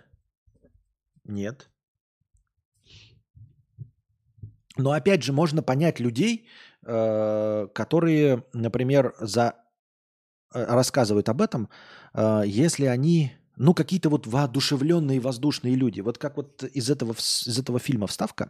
Не знаю я, не знаю, что хочешь делай со мной, не знаю. Ты что, дурак? Долбай, что за твоя хочешь? Что за твоя хочешь? А? Вот этот профессор Преображенский с кем разговаривает, вот этот вот человек. Вот это пример, если вы, я не помню, видели этот фильм или нет. Вот он этот классический такой дурачок. Ну, не дурачок, извините, это неправильно, я забираю свои слова обратно. Он воодушевленно верит в Советский Союз, даже не в Советский Союз, а вот в государство, во все хорошее, против всего плохого. И вот он, скорее всего, тот человек, который мог бы пожаловаться, но не в своих интересах. Не потому, что ты бабка сидящая, а вот он панк, значит, с татуировками на лице, рожа тебе его не нравится, поэтому ты будешь стучать. Тебе плевать на всех остальных, которые не заплатили за билет, но настучишь ты только на этого панка, потому что ты мразотная бабка. Но когда ты просто на всех, обо всех сообщишь контролеру, что они не покупают билеты, потому что это незаконно, потому что для тебя главенство закона. Ты можешь быть неприятным человеком. Мы с тобой дружить не будем, ну, потому что мы с тобой там как бы не очень согласны. Но тем не менее тебя понять можно. Ты в целом неплохой человек. Ты просто хочешь, чтобы вот главенство закона было надо всем. И чтобы все были равны, и чтобы все платили. И сам ты платишь, и пожалуешься в том числе на свою мать. И такие герои существуют, которые и на свою мать пожалуются, да? И на свою бабушку, если она не заплатит за билет. И когда кто-нибудь другой зайдет, не заплатит за билет, он пожалуется. Но когда ты, мразь, на свою маму и бабушку не жалуешься, а жалуешься только на панка, который выглядит не так, как тебе нравится, или на девку, которая слишком сексуальная, тебе это прям свербит в очке, тогда ты мразь, тогда ты стукач, тогда ты доносчик. Ну и проблема-то заключается в том, что таких-то большинство. Мы про такие случаи узнаем, а когда случаи не такие, о них и не пишут в средствах массовой информации. Тогда здесь нет ничего скандального и нечего обсуждать.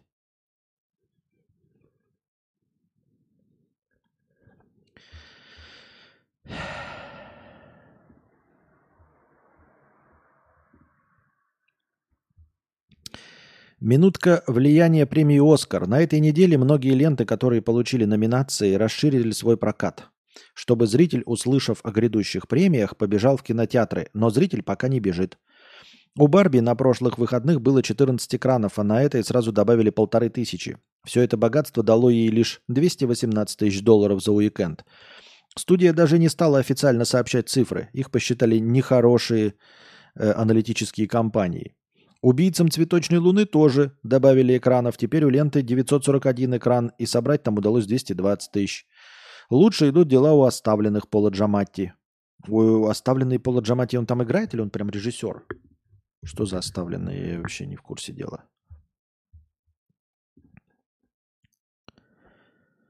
Не понял? Нет. Пол Джаматти там играет, он не режиссер.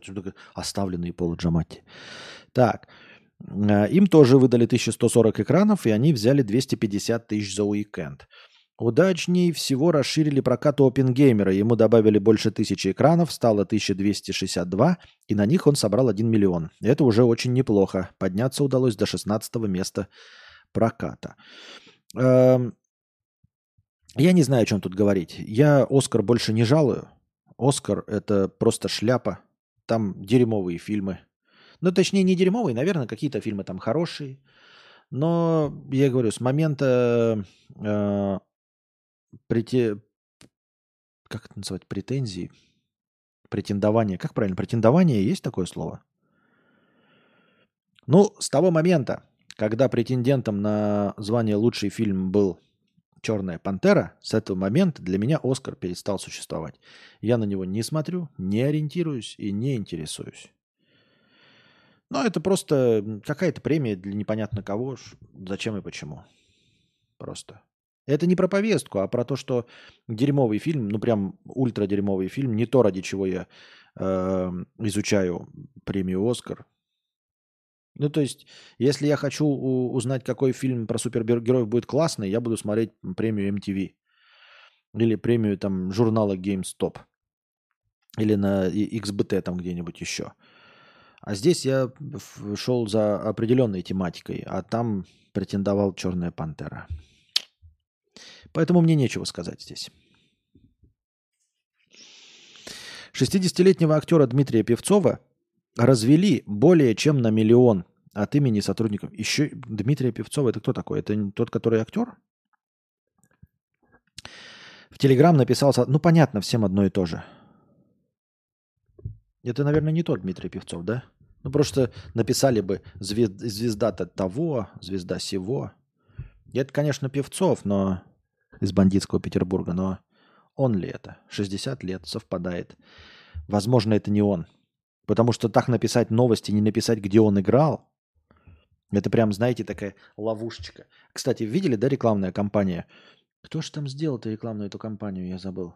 То ли пиццерия, то ли кто. Видели, нет? Ну, короче, или кроссовки какие-то сделали. В общем, какой-то товар. Какая-то небольшая компания, инди-компания, решила порекламироваться. И поняла, что она звезд нанять не может за $миллионы. И поэтому она решила отработать при помощи однофамильцев, то есть полных тесок. И они пишут там, например... Майкл Джордан считает наши кроссовки самыми лучшими. Майкл Джордан, и там стоит звездочка. И написано «Майкл Джордан, простой человек, значит, работает там на окраине Бирмингема разносчиком пиццы». Просто находят Майкла Джордана. То есть формально придраться к ним нельзя. Даже по закону. Майкл Джордан рекламировал. Как не Майкл Джордан? Вот Майкл Джордан. Вот у нас с ним контракт. Там стоит человек, который пиццерию разносит. Ему дали 10 тысяч фунтов. Сказали, мы воспользуемся вашим именем. Вы скажете, что это прорекламируете. Он такой, да без проблем. И дальше там, знаете, там Тейлор Свифт любит наши кроссовки. И носит их каждый день, говорит Тейлор Свифт. Чик-чик, Тейлор Свифт, значит.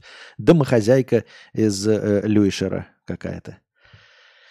Вот. И также здесь. Дмитрий Певцов, актер 60 лет. То есть написали только то, что совпадает с настоящим актером. Но не написали, что это звезда сериалов «Бандитский Петербург» и всего остального. То есть какой-то другой. Но Дмитрий Певцов, очень распространенное имя и фамилия. Дмитрию Певцову просто не нужно дополнительное описание. Он же сейчас главный Z-патриот. Разве он, позволю с вами не согласиться, мне почему-то кажется, что самый главный это из актеров, если мы говорим, то это Машков. Машков все-таки, а не Певцов, я думаю. Из московских... Так, это только что читали. Это уже от другого повесточника. Алекс Бипи, 1000 рублей. Хорошо сидим. Всем доброго времени суток. Спасибо большое. Спасибо большое. Так. Море, море, море. Паскуале Димарко, пожилой житель Абруццо, который каждый день отправляется в Джулианову, 30 километров от его дома, чтобы любоваться морем и убирать пляж, скончался в возрасте 96 лет. Его история – это послание простоты, любви к природе и гражданской активности. Паскуале Димарко, житель любовался морем, убирал пляж, скончался в возрасте 96 лет. Сразу же после окончания войны, потом рабочим официантом, медбратом, фермером, вышел на пенсию, решил посвятить свое время морю, своей большой страсти. Каждый день более 20 лет на своей машине ездил в Джулианову, где садился на свое любимое кресло и смотрел на море часами. Этот жест привлек внимание прохожих, так что Димарко стал настоящей местной звездой. Прикольно, прикольно, прикольно сидеть на кресле и смотреть на море. Но интересно, что человек, например, не посвятил себя и не продал дом и не переехал к морю, чтобы вот, ну, где-то на окраине найти же, наверное, можно, не то есть дорогое место. Мне кажется, вот я бы тоже так хотел, но я бы стремился не к тому, чтобы жить где-то, а потом 20 километров ехать к морю. Я бы, наверное, все-таки нашел просто дешевое место, не туристическое какое-то, не курортное, где можно было построить или купить старый дряхлый домик, чтобы из дома выходить и действительно сидеть часами и смотреть на море. Разве нет?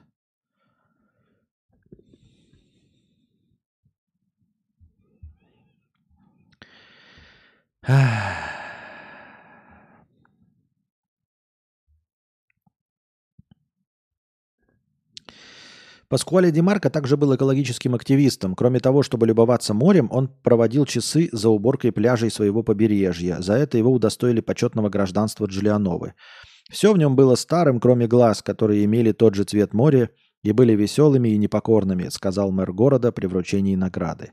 После 95 лет Димарко больше не мог водить машину, но его любовь к морю никогда не исчезала. Друзья и знакомые сопровождали его в Джулианову, чтобы он снова мог посидеть на пляже и слушать шум волн, когда это было возможно. Прекрасная любовь к созерцанию. Можно похлопать. Интересно, клево. Хотелось бы так же. Достаточно спокойная жизнь, да, чтобы каждый день приезжать и смотреть на море. Ведь на самом-то деле это же бесплатно и дешево. Каждый из вас может хоть каждый день приезжать к водоему, к реке. Большие города российские всегда стоят на каких-то реках. И даже если небольшая река, то все равно живописнейшие места есть и даже в самых больших городах, правильно? То есть природа России, матушки, богата на живописные места, в том числе и у водоемов. Всегда можно найти. А уж тем более, если говорить о езде в 20 километров. Но никто из нас почему-то этим не занимается, ездой на 20 километров каждый день, чтобы несколько часов посидеть у моря. Потому что мы переполнены стрессом, потому что мы переполнены своими какими-то другими занятиями, которые нас не отпускают, какой-то ответственностью. Должно быть, это очень беззаботная жизнь, если ты можешь себе позволить каждый день, ну не каждый, там, я не знаю, хоть 3 раза в неделю ехать по 20 километров, чтобы просто потом несколько часов пыриться в одну точку. Это прекрасно, красиво, это вызывает зависть. Это вызывает простую человеческую черную зависть. Потому что мы-то себе этого позволить не можем. Хотя это бесплатно, как я говорил, нам не позволяет это вот груз ответственности. Именно груз ответственности не позволяет.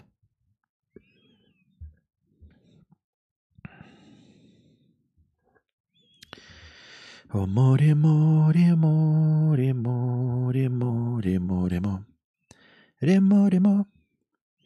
Гендиректор РЖД Белозеров рассказал, на чьей стороне его симпатии – проводницы или кота Твикса. Кот должен быть в закрытой переноске и не должен был оттуда выйти. Владелец должен был как минимум внимательно за этим следить. Наверное, действия по поводу высаживания тоже должны быть регламентированы. Ваша личная симпатия на стороне проводницы или кота? У меня дома 2 собак и кот. И мне не представить, зная своих животных в иной среде, не в домашней, осталось без контроля. Что? Какой-то набор говна. Не буду читать. Потому что не можете нормальный источник дать. Там написано какой-то, блин, набор слов дебильный. Очевидно, что человек так не говорил. Это просто корректор, дегенерат, которому нужно в скором времени заменить на и искусственный интеллект. Бывший генконсул РФ в Афганистане перевел мошенникам больше 6 миллионов рублей. Они даже не стали ничего изобретать. В конце января типичная схема развода добралась и до бывшего генконсула РФ в Афганистане. Мошенник позвонил ему через WhatsApp и, не выдумывая ничего нового, представился сотрудником службы безопасности банка. Преступник напугал 68-летнего гражданина, что его вложение под угрозой, и убедил экс-чиновника перевести деньги на сберегательный счет. Да что ж такое-то? Сколько этих новостей? Неужели никто со своими родственниками... Ну, я понимаю, вот те случаи, когда родственники говорили, когда полицейские говорили. Ну, хоть кого-то можно было спасти? Ну, хоть какие-то люди. Ну, генконсул-то, наверное, послушал бы своих родственников, если бы они тем более заранее с ним об этом поговорили. Поговорите просто, вот, ребята, со своими пожилыми родственниками. Просто скажите о том, что это возможно. Потому что потом, когда вы будете говорить, это будет уже, ну, неважно, и они могут не поверить. Но если вы заранее расскажете обо всех возможных схемах, то когда они потом с этим столкнутся, уже у них будет, ага, это мошенническая схема. Когда вы потом будете говорить, вы их потом не убедите, потому что мало ли вы дурачок. Но если вы заранее скажете, понимаете? То есть вы когда говорите, это мошенник, ты такой, да чего ты ему не просто не веришь. А когда тебе сразу скажут об этом заранее, об этой схеме, он на это наткнется, он уже поймет, что нужно позвонить вам. Не постесняйтесь. Даже если вы в не очень хороших отношениях там, или боитесь стеснения, просто скажите. Даже в качестве прикола такой, прикинь, да, слушал сейчас, так много, оказывается, мошеннических схем, всех разводят, звонят от имени Сбербанков и все. Да это ж бред какой-то, никакие деньги никогда не менялись, никуда не менялись. Если что-то будет, об этом расскажет лично Владимир Владимирович по телевизору, ничего другого быть не может. Но ведь людей разводят, еще, знаешь, по-тупому так расскажите. Людей разводят, от имени ФСБ звонят, от имени родственников, от имени начальства подменяют голос на искусственный интеллект. Вообще сейчас никому нельзя доверять, никаким звонкам по телефону. Если какой начальник звонит, я бы никогда не поверил. Сразу пошел бы к начальнику и лично в лицо бы его спросил, хочет ли он, чтобы я деньги перевел какому-то ФСБшнику. Так что не поленитесь. Есть возможность бабушке расскажите, там, маме, папе, дедушке, тете. Просто хотя бы как прикол перескажите, что вот так вот людей разводят, типа вот дурачки, чтобы у них это уже намоталось на ус, что голосу нельзя доверять, что номеру телефона нельзя доверять, что звонкам в WhatsApp нельзя доверять, что никаким приказам от начальников нельзя доверять, что нужно... Начальник вам сказал, что сейчас позвонит сотрудник там собственной безопасности, подойдите к начальнику в лицо, к нему, на работе у него и спросите, гражданин начальник, вы мне звонили? У меня свекровь недавно развели, простыню хотела написать. Может, как-нибудь напишу. Она тупо под гипнозом была. В банке девушка в окошке в итоге увидела, что человек не в адеквате, вызвала милицию. Ну, видишь, хорошо, повезло. Надеюсь, успели. В смысле, чтобы она не перевела денег, никому не отдала. Наркобароны перекрыли туристам пути к пирамидам майя в Мексике. На фоне руин древней цивилизации майя мексиканские наркокартели развернули бои за власть. Все началось с древнего города Яшчелан. Прям следующая часть Far Cry, да? Теперь вместо ловчонок для туристов там лагеря вооруженных людей. Гиды отказались от всех экскурсий. Историческое городище Бонампак, известное фресками, и Тонина с десятками разных монументов и пирамидами теперь доступны для посещения только если заплатить местному картелю. В археологической зоне Эль-Лагартер, главное, доступны только если заплатить картелю. Если вообще нужно картелю платить, я никуда не поеду. Извините меня. То есть такие, то есть мы можем посетить, если картелю заплатить? Если вы за что-то платите картелю, чтобы куда-то попасть, чтобы картель вас пропустил, не езжайте туда, ребята. Не надо туда ехать. Туристам с деньгами. Хотела наличные на карту положить и отправить, но девушка сообразила уже на этом этапе. Понятно. Молодец, все-таки операторов хотя бы готовят. Но опять это, да, это все, если оператор сможет убедить человека, то, как мы помним, ту историю про деда, которого убеждали полицейские операторы, а он все равно не убедился и доверился мошенникам.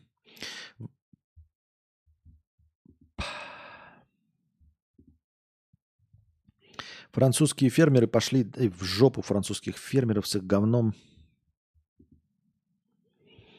Суд ограничил 88-летнего Алена Делона в дееспособности. Ого, теперь он, к примеру, не сможет распоряжаться своей недвижимостью, пишут французские СМИ. Напомним, ранее артист заявил о желании воспользоваться услугой эвтаназии, где она разрешена. А почему это его ограничили в дееспособности? На каком основании?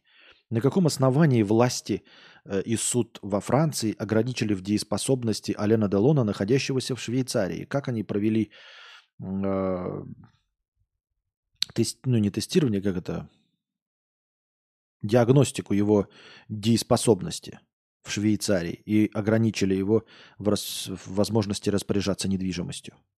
Что это такое вообще? Какое-то безумие какое-то. На каком основании? Может, родственники там постарались, конечно, чтобы денег с него получить. Анастасия Бровкина, миллионерша, бывший топ-менеджер крупного рекламного агентства, пишет в своей бензоколонке: «Успешный успех в интернетах вредит тем, кто только начинает карьеру или бизнес. Мой брат в следующем году заканчивает университет и абсолютно не знает, куда идти работать. Вокруг него есть пара примеров университетских приятелей, которые на каких-то темах подняли бабла и купили себе тачку за несколько миллионов. Ну и многие рилсы, конечно, про это. И про деньги в легкости, конечно. И кажется, о, черт, я везде опоздал, вот они, а я почему-то еще до сих пор не миллионер. Я вот не понимаю, конечно, почему я еще до сих пор не заработала вагон наличных на Wildberries. Так вот, я не знаю никаких денег в легкости». Так это кто еще раз? Миллионерша, бывший топ-менеджер крупного рекламного агентства. «Я не знаю никаких денег в легкости. Вот тех, что по взмаху ресниц или в потоке энергии. Но знаю, что если заниматься любимым делом, вкладывать время в работу, то будет получаться лучше и лучше». Ну, вот хорошая формулировка. Очень такая обтекаемая, гладенькая. Что если заниматься любимым делом, ребята, то будет получаться все лучше и лучше. Действительно. Думаю, что так. Вот вы будете работать на шахте 35 лет, и у вас будет получаться все лучше и лучше. Действительно, все лучше и лучше. Все эффективнее и эффективней. Вы будете все лучше бить киркой. Вот. Меньше сил тратить на выполнение плана, безусловно. Вот будете все опытнее и опытней. Все лучше и лучше. Ну, богаче не станете, но все лучше и лучше, да. Аноним, 50 рублей. «Привет, Константин. Ого, как ты поцветнел. Не часто заглядываю, но краски на твоем лице восхитительны. Спасибо, но нет. Нужно освещение. Щечки лоснятся, глазки блестят, пузико топорщится. Ну, красавец. Ну, мужчина. Хорошего стрима. Обнял, родничок». Спасибо большое. Спасибо за добрые слова. Так. «Я, может, ограниченное и непроработанное качественно, но я верю, что начинаешь со скрепки, трудишься, и потом хоп, и у тебя дом. И то, если тебе он нужен. А вообще ведь вполне нормально, когда человек создал в своей жизни скрепку и счастлив. Это же чудесно. Еще я считаю, что ну не всем в этом мире быть Ротшильдами, ё-моё. Но почему-то наставники учат нас тому, что все должны быть богатыми. А если ты не заработал тучу, то это как бы твой выбор, а ты аутсайдер». Но я, слушайте, немножечко не согласен. Во-первых, ну, когда говорят о богатстве, все-таки не имеют в виду на самом-то деле какое-то фантастическое богатство. Когда я хочу, ну, говорю, что хочу больше денег, я хочу себе ограниченное количество денег. Да я знаю про все эти принципы, что все равно не будет хватать потом. Ну, это будет потом. Но в целом-то на самом деле, мы когда говорим стать богатыми, мы имеем в виду, ну, зарабатывать в 3 раза больше, чем у нас сейчас, правильно? И нам кажется, что нам будет хватать. Но и действительно нам будет хватать. Это реально будет хватать. Потому что вообще-то, вот я понимаю, что мы все привыкаем к каким-то суммам, но тем не менее, нам по большей части нужно что? Жилище свое. Желательно не в ипотеку. Ну или ипотеку какую-то нормальную, то есть которую из нас каждый может потянуть. Вот как бы кредит на 5 лет. Если бы ваша зарплата позволяла вам купить квартиру, 3-комнатную в кредит на 5 лет, я думаю, что вы были бы счастливы. Я имею в виду не счастливы в широком смысле, а счастливы своей зарплате. Я был бы счастлив в своей зарплате. Чтобы можно было за несколько месяцев накопить на автомобиль новый, с салона хороший. Не джип, Геленваген, Мазерати, Дукати, Куколт, а просто хороший новый автомобиль. Какие там сейчас? Модные, классные, хорошие. И я, честно говоря, не разбираюсь. Ну, положим, да? Ну, городской внедорожник. хороший седан полноразмерный, но чтобы с салона вот купили, накопив 3-5 месяцев. То есть вот такой уровень зарплат, и чтобы за 5 лет можно было накопить на квартиру. Естественно, себя усиленно урезая, но накопить, там по ползарплаты откладывать. Я думаю, что все были бы счастливы. Не нужно никакой... О каком фантастическом богатстве? И мы о таком и мечтаем. Мы и хотим, чтобы нам привалила вот эта вот зарплата. И не на халяву. Мы хотим это получать в зарплате, за работу. То есть мы же не на серьезных щах никогда не мечтаем о выигрыше в лотерею. Да, ну, кто это в это верит? Никто в это не верит, чтобы все легко и просто. Мы просто хотим работать, как работаем. Можно даже усиленно работать, если нам действительно это привалит. Если бы честно было. И хотим получать достойную оплату своего достойного труда. Поэтому на самом-то деле никто о богатстве-то большому не мечтает. Мы просто не хотим быть нищими. Прям совсем уж нищими.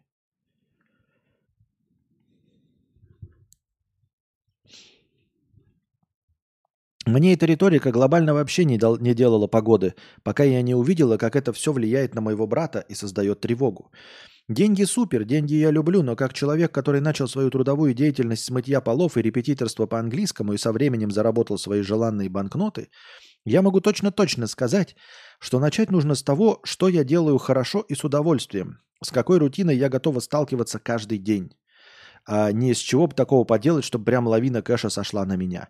Ну нет, не уверен. Мне кажется, что это не самая победная позиция. Начинать, как она говорит, с того, что я делаю хорошо и с удовольствием. С какой рутиной я готова сталкиваться каждый день. Нет, это неправильная позиция, потому что то, что мы делаем хорошо, и то, с какой рутиной мы можем справляться, мы, в общем-то, так и работаем. Но это нас никуда не двигает. Нет, этот подход он не неверен, он очень бесперспективен. Начать с того, что у тебя хорошо получается и с какой рутиной ты готов справляться. Так мы все на этой работе находимся. Если вы работаете на ней, значит, вы справляетесь с этой рутиной. Если вас не уволили, значит, у вас получается. Ну и что? И счастливы вы с этим? Много с этим заработали? Нет. Ну, тут, правда, еще написано и с удовольствием, да? Но с удовольствием тоже не особенно. Например, работать в кафе баристой. Получается у тебя, у баристы? Скорее всего, отлично. С удовольствием ли он работает? Думаю, да, ему нравится готовить кофе, нравится разговаривать с людьми и все остальное. Справляется ли он с этой рутиной каждый день? Думаю, что тоже успешно справляется и готов работать. Но я боюсь, что никакой перспективности там нет, никакого роста, никакой возможности роста и никакой возможности заработать денег в этом нет. Хотя работа, приносящая удовольствие, правильно? И таких работ, приносящих удовольствие, можно придумать, с которыми справляешься, с рутиной которых справляешься и которые получаются. Но это не начало ничего. Это просто передержка.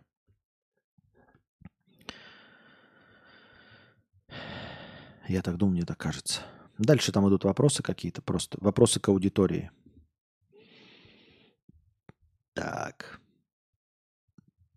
Итак. Мне кажется, работа лесником – это прикольно. Это прикольно. Это клево, наверное. Ходишь по лесу.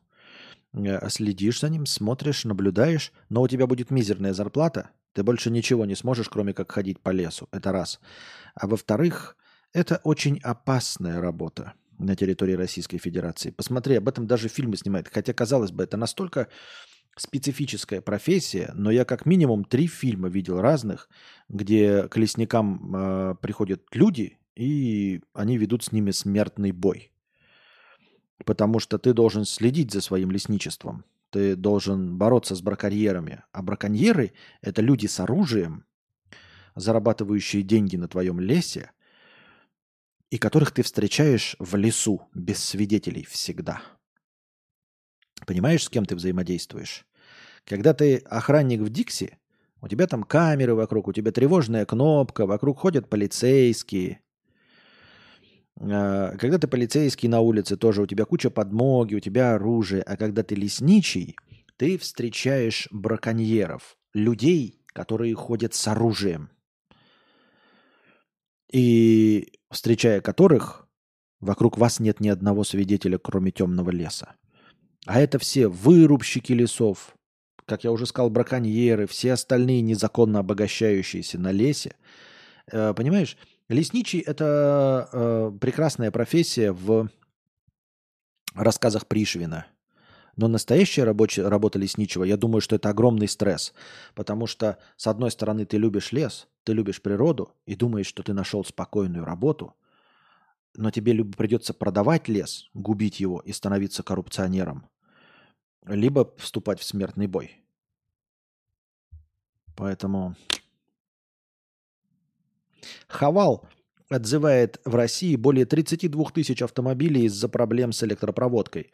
Речь идет об авто Хавал F7, Хавал F7X, проданных с 1 декабря 2022 по 27 декабря 2023, заявили в Росстандарте.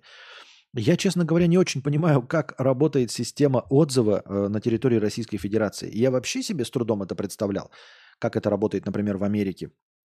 Вы накупили себе, распродали тысячи автомобилей, а потом отзывная компания.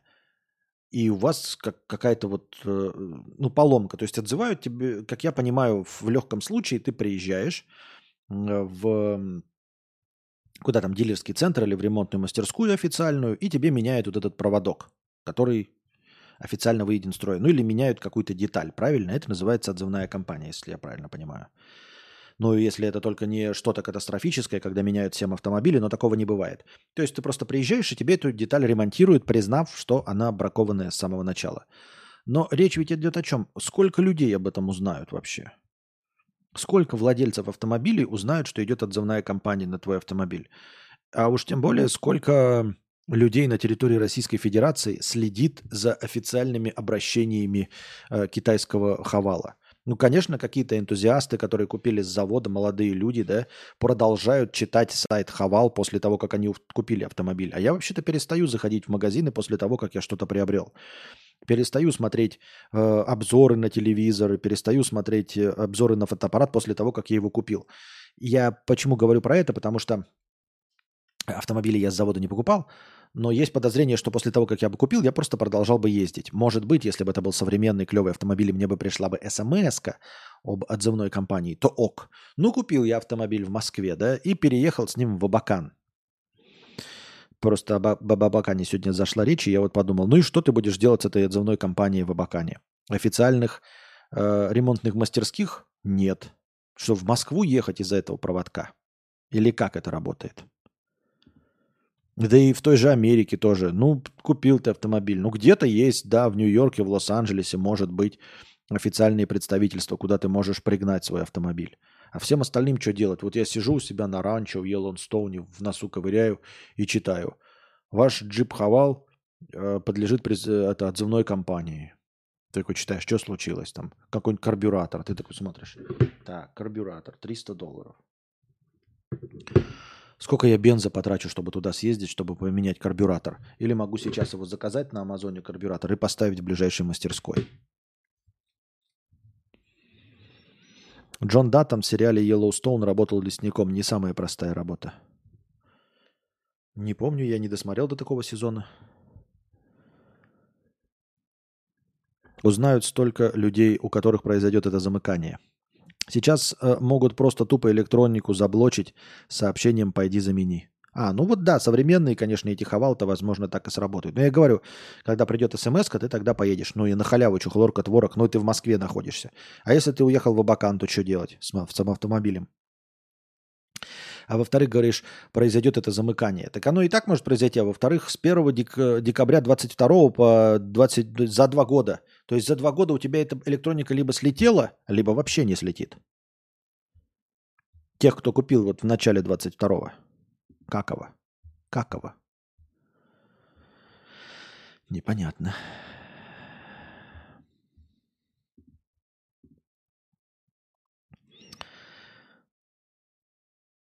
Костя, а у тебя клавиатура была абсолютно без символов, и пройдя соло на клавиатуре, бывает такое, что все равно подсматриваешь на клавиатуру? У меня была клавиатура, да, без символов абсолютно. По-моему, да, абсолютно без символов. Я уже забыл. Пройдя соло на клавиатуре, бывает ли такое, что все равно подсматриваешь на клавиатуру? Ну, на английском-то же ты пишешь, я же на английском-то не владею. Нет, все-таки она была, наверное, с английской клавиатурой, потому что английским я не знаю. И английский-то нужен. Все равно написать все сайты и все остальное, пароли, все остальное. Поэтому там были все-таки английские буквы. Ну, как и сейчас. У меня сейчас нет ни одной русской буквы. Ну, у меня же MacBook купленный в Вьетнаме. Поэтому все... Только английская клавиатура. Никаких вьетнамских нет, ничего. Подсматриваешь ли на клавиатуру?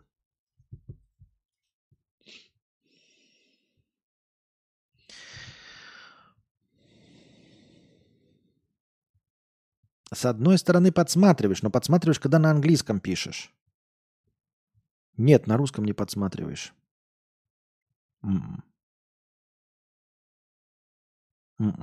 Я хотел сказать, что подсматриваешь, когда там типа знаки пишешь, но когда ты пишешь английский пароль. Когда ты пишешь собачку, там доллар и все остальное. Я не знаю, если ты в русском тексте значок доллара используешь, но там все равно это заучивается. Просто если ты это не используешь, то, наверное, будешь забывать. А вообще тебя учат с шифтом все цифры, что на них показано, какие значки. Тебя это соло на клавиатуре учат. То есть все знаки препинания, все вот это ты учишь тоже. Восклицательный, вопросительный, запятая, точка, двоеточие, точка, запятой. Ты все это учишь. Поэтому не смотришь на клавиатуру. Я сейчас просто вспоминал, когда я смотрю на клавиатуру. Я смотрю, когда на английском пишу. И специальные символы. Ну, то есть доллар, проценты. Но проценты ты тоже помнишь. Проценты, они пишутся и так. Но просто проценты редко используешь, поэтому иногда все-таки... Ну, вот если пишешь в русском языке проценты, то, наверное, в процент я могу заглянуть. В процент могу заглянуть. Восклицательный знак нет. Воспросительный точка, запятой, точка, точка, двоеточие нет. Только если вот проценты, знак доллара, и знак номера. Тогда заглядываешь.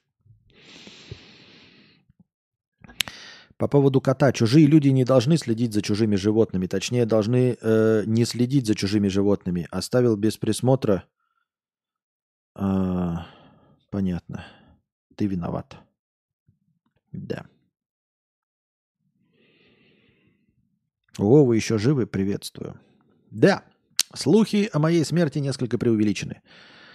На самом деле, к сожалению, придется, блядь, пережить всех вас. О, я сказал мат сегодня, да? Облажался. Извините, только что.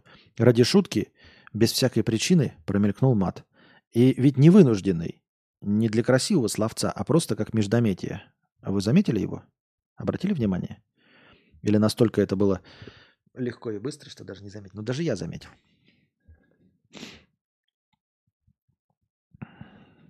Коллекторы напугали похоронными венками должницу... Как я читаю? Коллекторы напугали похоронными венками должницу в Омске. 68-летняя женщина пожаловалась на угрозы и оскорбительные надписи на заборе ее дома. Займ был оформлен в банке «Пойдем». Есть такой банк под названием «Пойдем»? Вы оформляли что-то в банке под названием «Пойдем»? Восклицательный знак с буквой «Ё» и краткой в названии. «Пойдем!» Сообщается, что коллекторов оштрафовали на 105 тысяч рублей. Заметили. Хорош. Ого, как сладко. Мат. Да ничего сладкого там нет. Но, кстати, ничего такого. Прекрасно ведется стрим. Обратили внимание? Все же хорошо. И я не то чтобы вам себя успокаиваю, но действительно все нормально. Про тупость сегодняшнего товарища, который на 16 миллионов, я прекрасно пополыхал, не использовав ни одного мата. Эфир идет ровненько. Мысли я формулирую. Предложения складно льются из моего ротика. ФНС начала штрафовать россиян за получение арендных платежей на иностранные счета. Теперь инспектора считают это валютным нарушением. Под штраф уже попал резидент России, владеющий 6 коммерческими помещениями в Германии. Он сдавал их в аренду немецким компаниям. Налоговики сочли гражданина предпринимателем, а его валютную выручку незаконной, так как платежи приходили не в российский банк. В итоге гражданина оштрафовали на 30% от суммы... Вообще хитро. Вообще хитро. А как они его оштрафовали, если германцы платили на германские счета? Как его можно оштрафовать? Ну, я думаю, что в таком случае нужно просто закрывать все в России. Но штрафуйте. Штрафуйте Бову. Как это? Германцы заплатили на иностранную карту, а его оштрафовали на 30%. 30% они с чего это заберут-то? Зато я теперь могу включить тебя без наушников при детях. И это же прекрасно. И это прекрасно. И можно не слишком краснее включать меня в автомобиле с другими семейными, правильно? Хоть я иногда и говорю там какие-то жесткие, но не сильно жесткие по меркам российского телевидения слова. Но уж зато точно и честно без мата. Я немного скучаю, но я быдло. По кому скучаешь? И при чем здесь то, что ты быдло? У меня дочка тебя запомнила по фразе «Здравствуйте, мои солнышки». И кто? Откуда у меня такая фраза? У меня не было такой фразы. «Здравствуйте, мои солнышки». И кое-кто еще.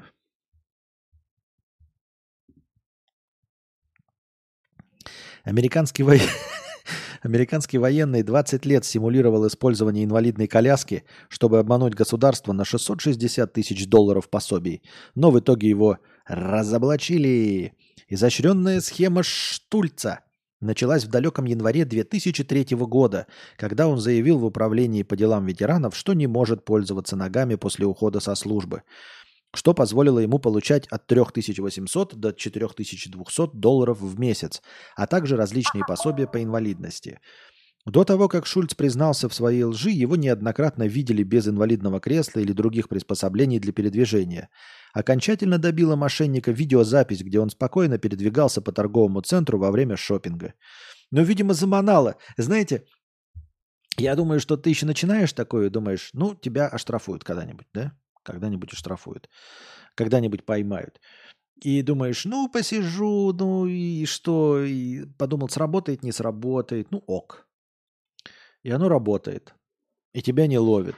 И года идут, а тебя не ловят, а года идут, а тебя не ловят. Ты такой, ты уже начинаешь выходить пешком из дома. И такой, ну вот уже поймали, уже соседям попался, еще что-то.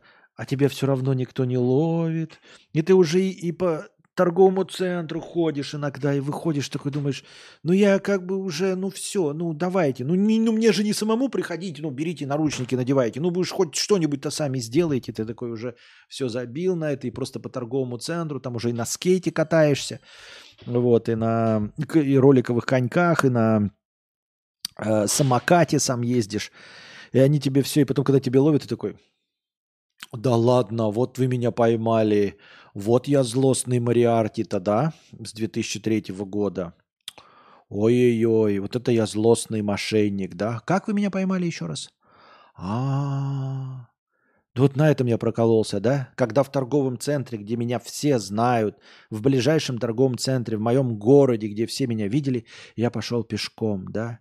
И вы как-то сложили 2 и 2, получается, да?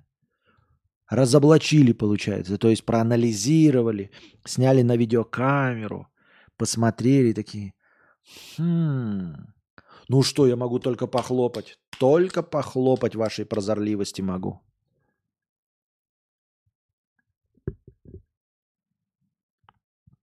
Когда тебя просили называть его, нас солнышками, а кто-то вроде попросил назвать его, понятно.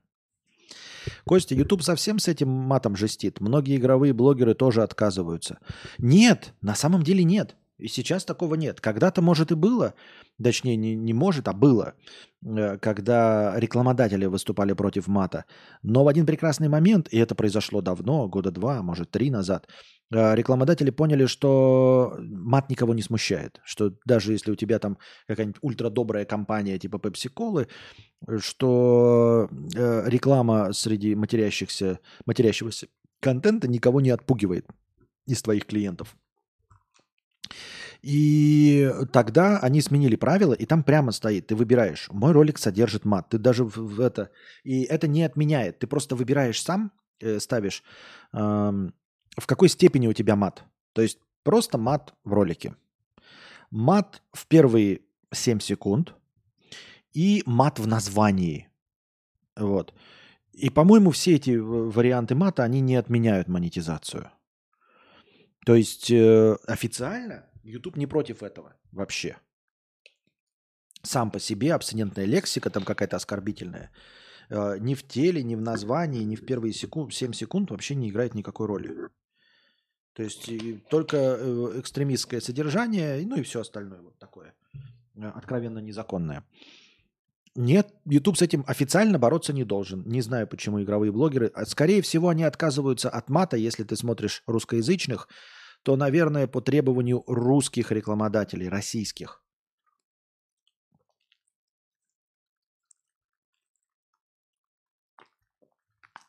То есть они не хотят рекламироваться у какой-то быдлоты.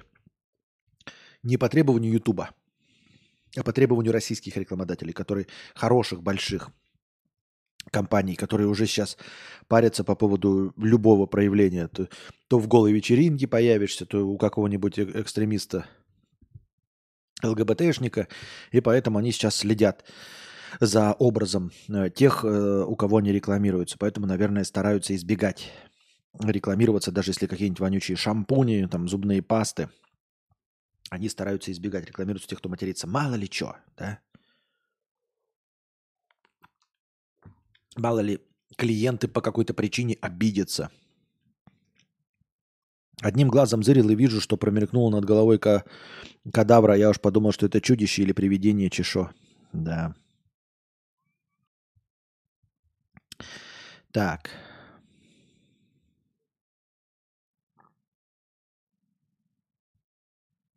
Теперь ему грозит, этому Шульцу, до 5 лет тюремного заключения, а также возврат всех средств, которые он получил обманным путем. Ну, это, конечно, грустно, возврат всех средств. Но это как бы такой, знаете, если просто возврат всех средств без штрафа, и, допустим, если это первый его срок 5 лет, ну, скажем, дадут условку, например. Дадут условку. Как это может сработать?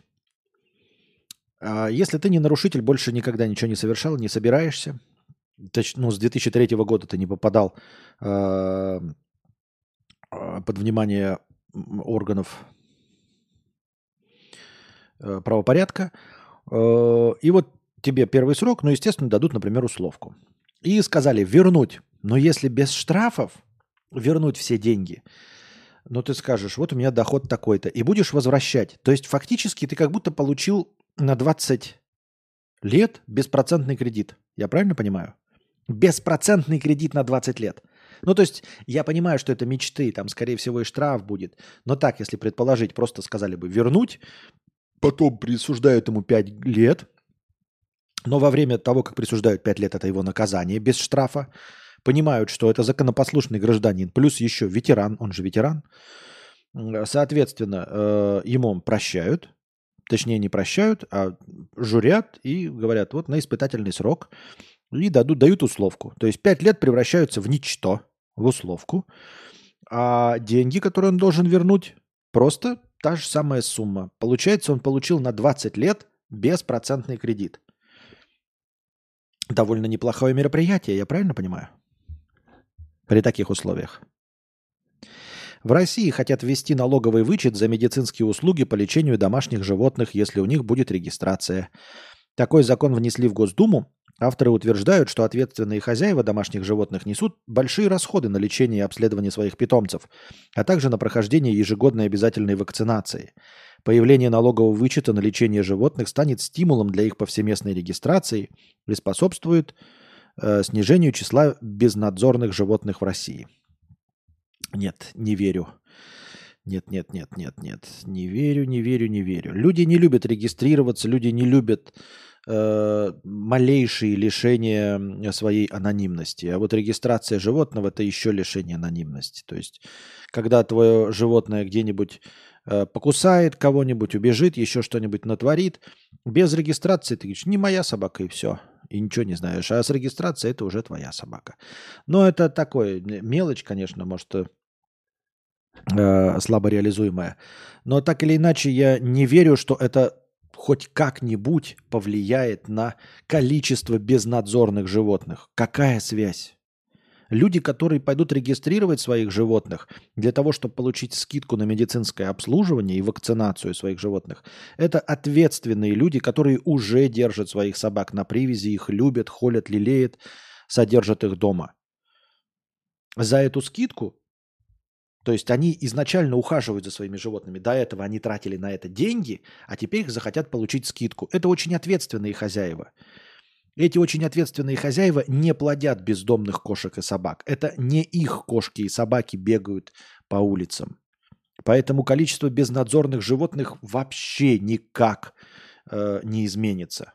Абсолютно ни на одного, мне кажется, не изменится. Почему он просто не переехал в место, где никто не знает, что он должен быть в инвалидном кресле? Но я думаю, что там проверяющие органы, все равно должны быть проверяющие органы какие-то. Везде проверяющие, которые приезжать должны и проверять, ну, хитрым способом, а не просто ты должен только к ним за пособиями ездить на инвалидке.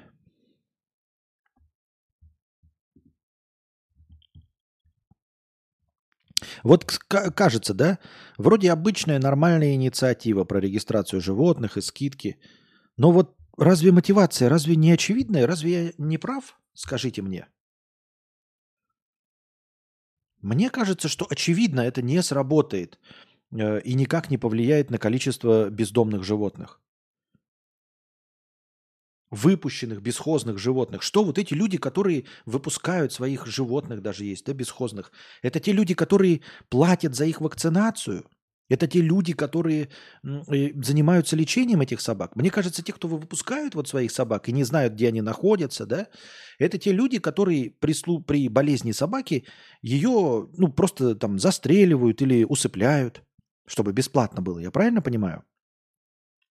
А регистрировать, чтобы получать скидку на медицинское обслуживание, будут получать люди, которые вообще платят за своих собак. То есть те, которые ими дорожат и которые не выпустят их куда-нибудь, чтобы их съели, убили, сбила машина. Мне кажется, связи вообще никакой, нулевая абсолютно. Разве это не очевидно?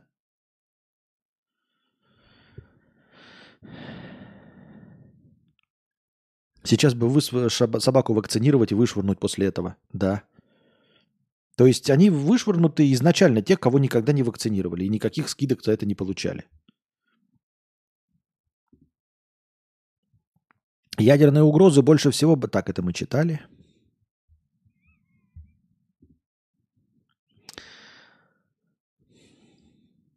В Италии возник культ борца с камерами на дорогах. В Италии появился свой супергерой, от которого зовут Флексимен, от жаргонного итальянского слова, обозначающего привычную нам болгарку.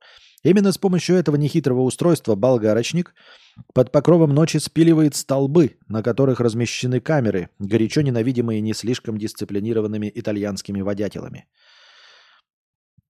А еще популярности Флексимену добавили сами полицейские, которые приписали народному мстителю подрыв с помощью самодельной бомбы релейного шкафа цифрового полицейского, который за месяц наштамповал 24 тысячи штрафов на 4,5 миллиона евро.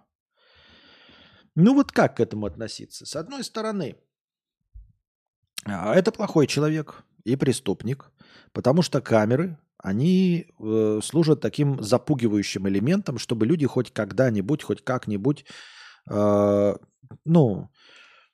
соблюдали правила дорожного движения, по части хотя бы скорости, правильно? То есть это все создано для безопасности, это все в ваших же интересах.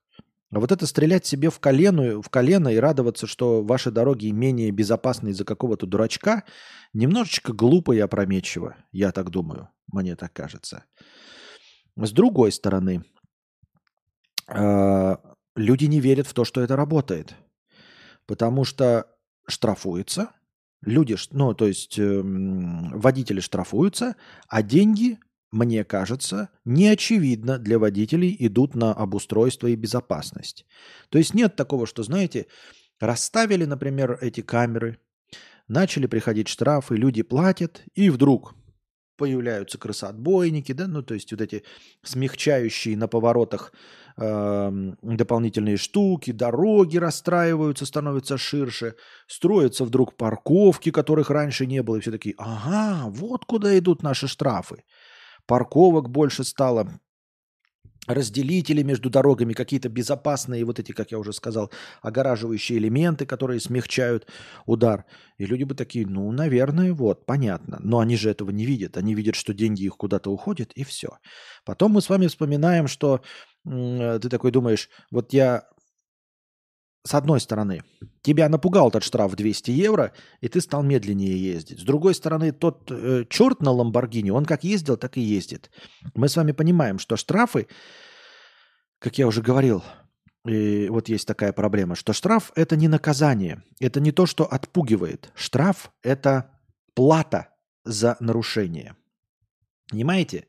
То есть человек едет такой, а у меня есть деньги.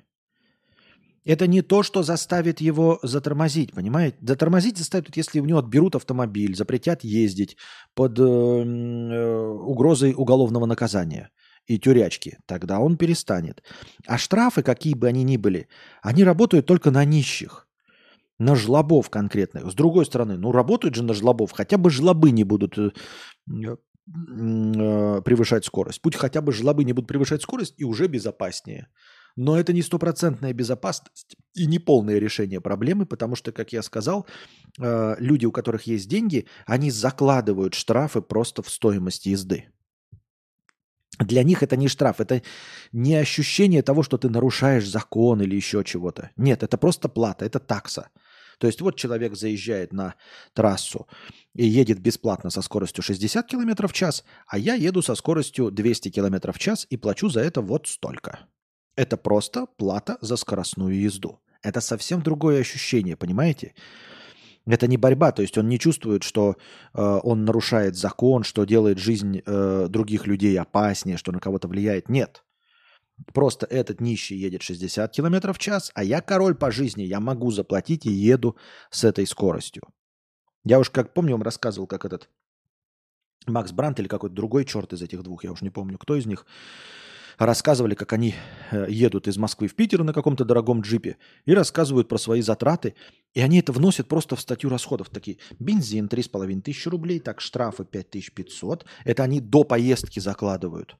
То есть они знают, что они будут нарушать скоростной режим. Они это закладывают. Ну, насколько ж черти, да? Вот. Я никого не обвиняю ни в коем случае, но тем не менее, это чертополошеское поведение. Ну, опять, что значит чертополошеское поведение? Так всеми оно воспринимается.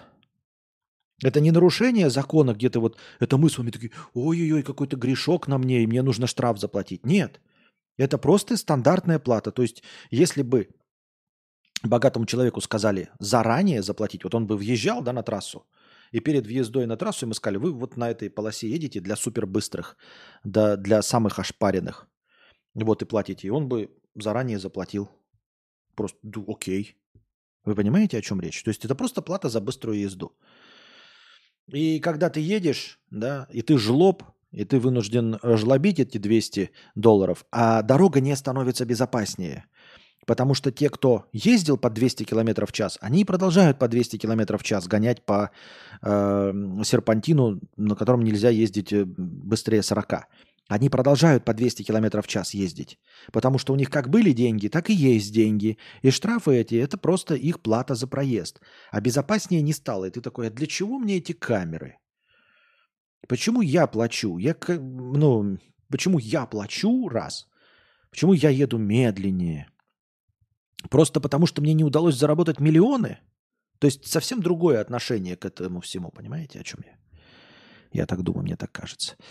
На этом мы заканчиваем наш сегодняшний подкаст. Дорогие друзья, надеюсь, вам понравилось. Приходите еще, приносите ваши добровольные пожертвования на подкаст следующий. А пока держитесь там. Вам всего доброго, хорошего настроения и здоровья.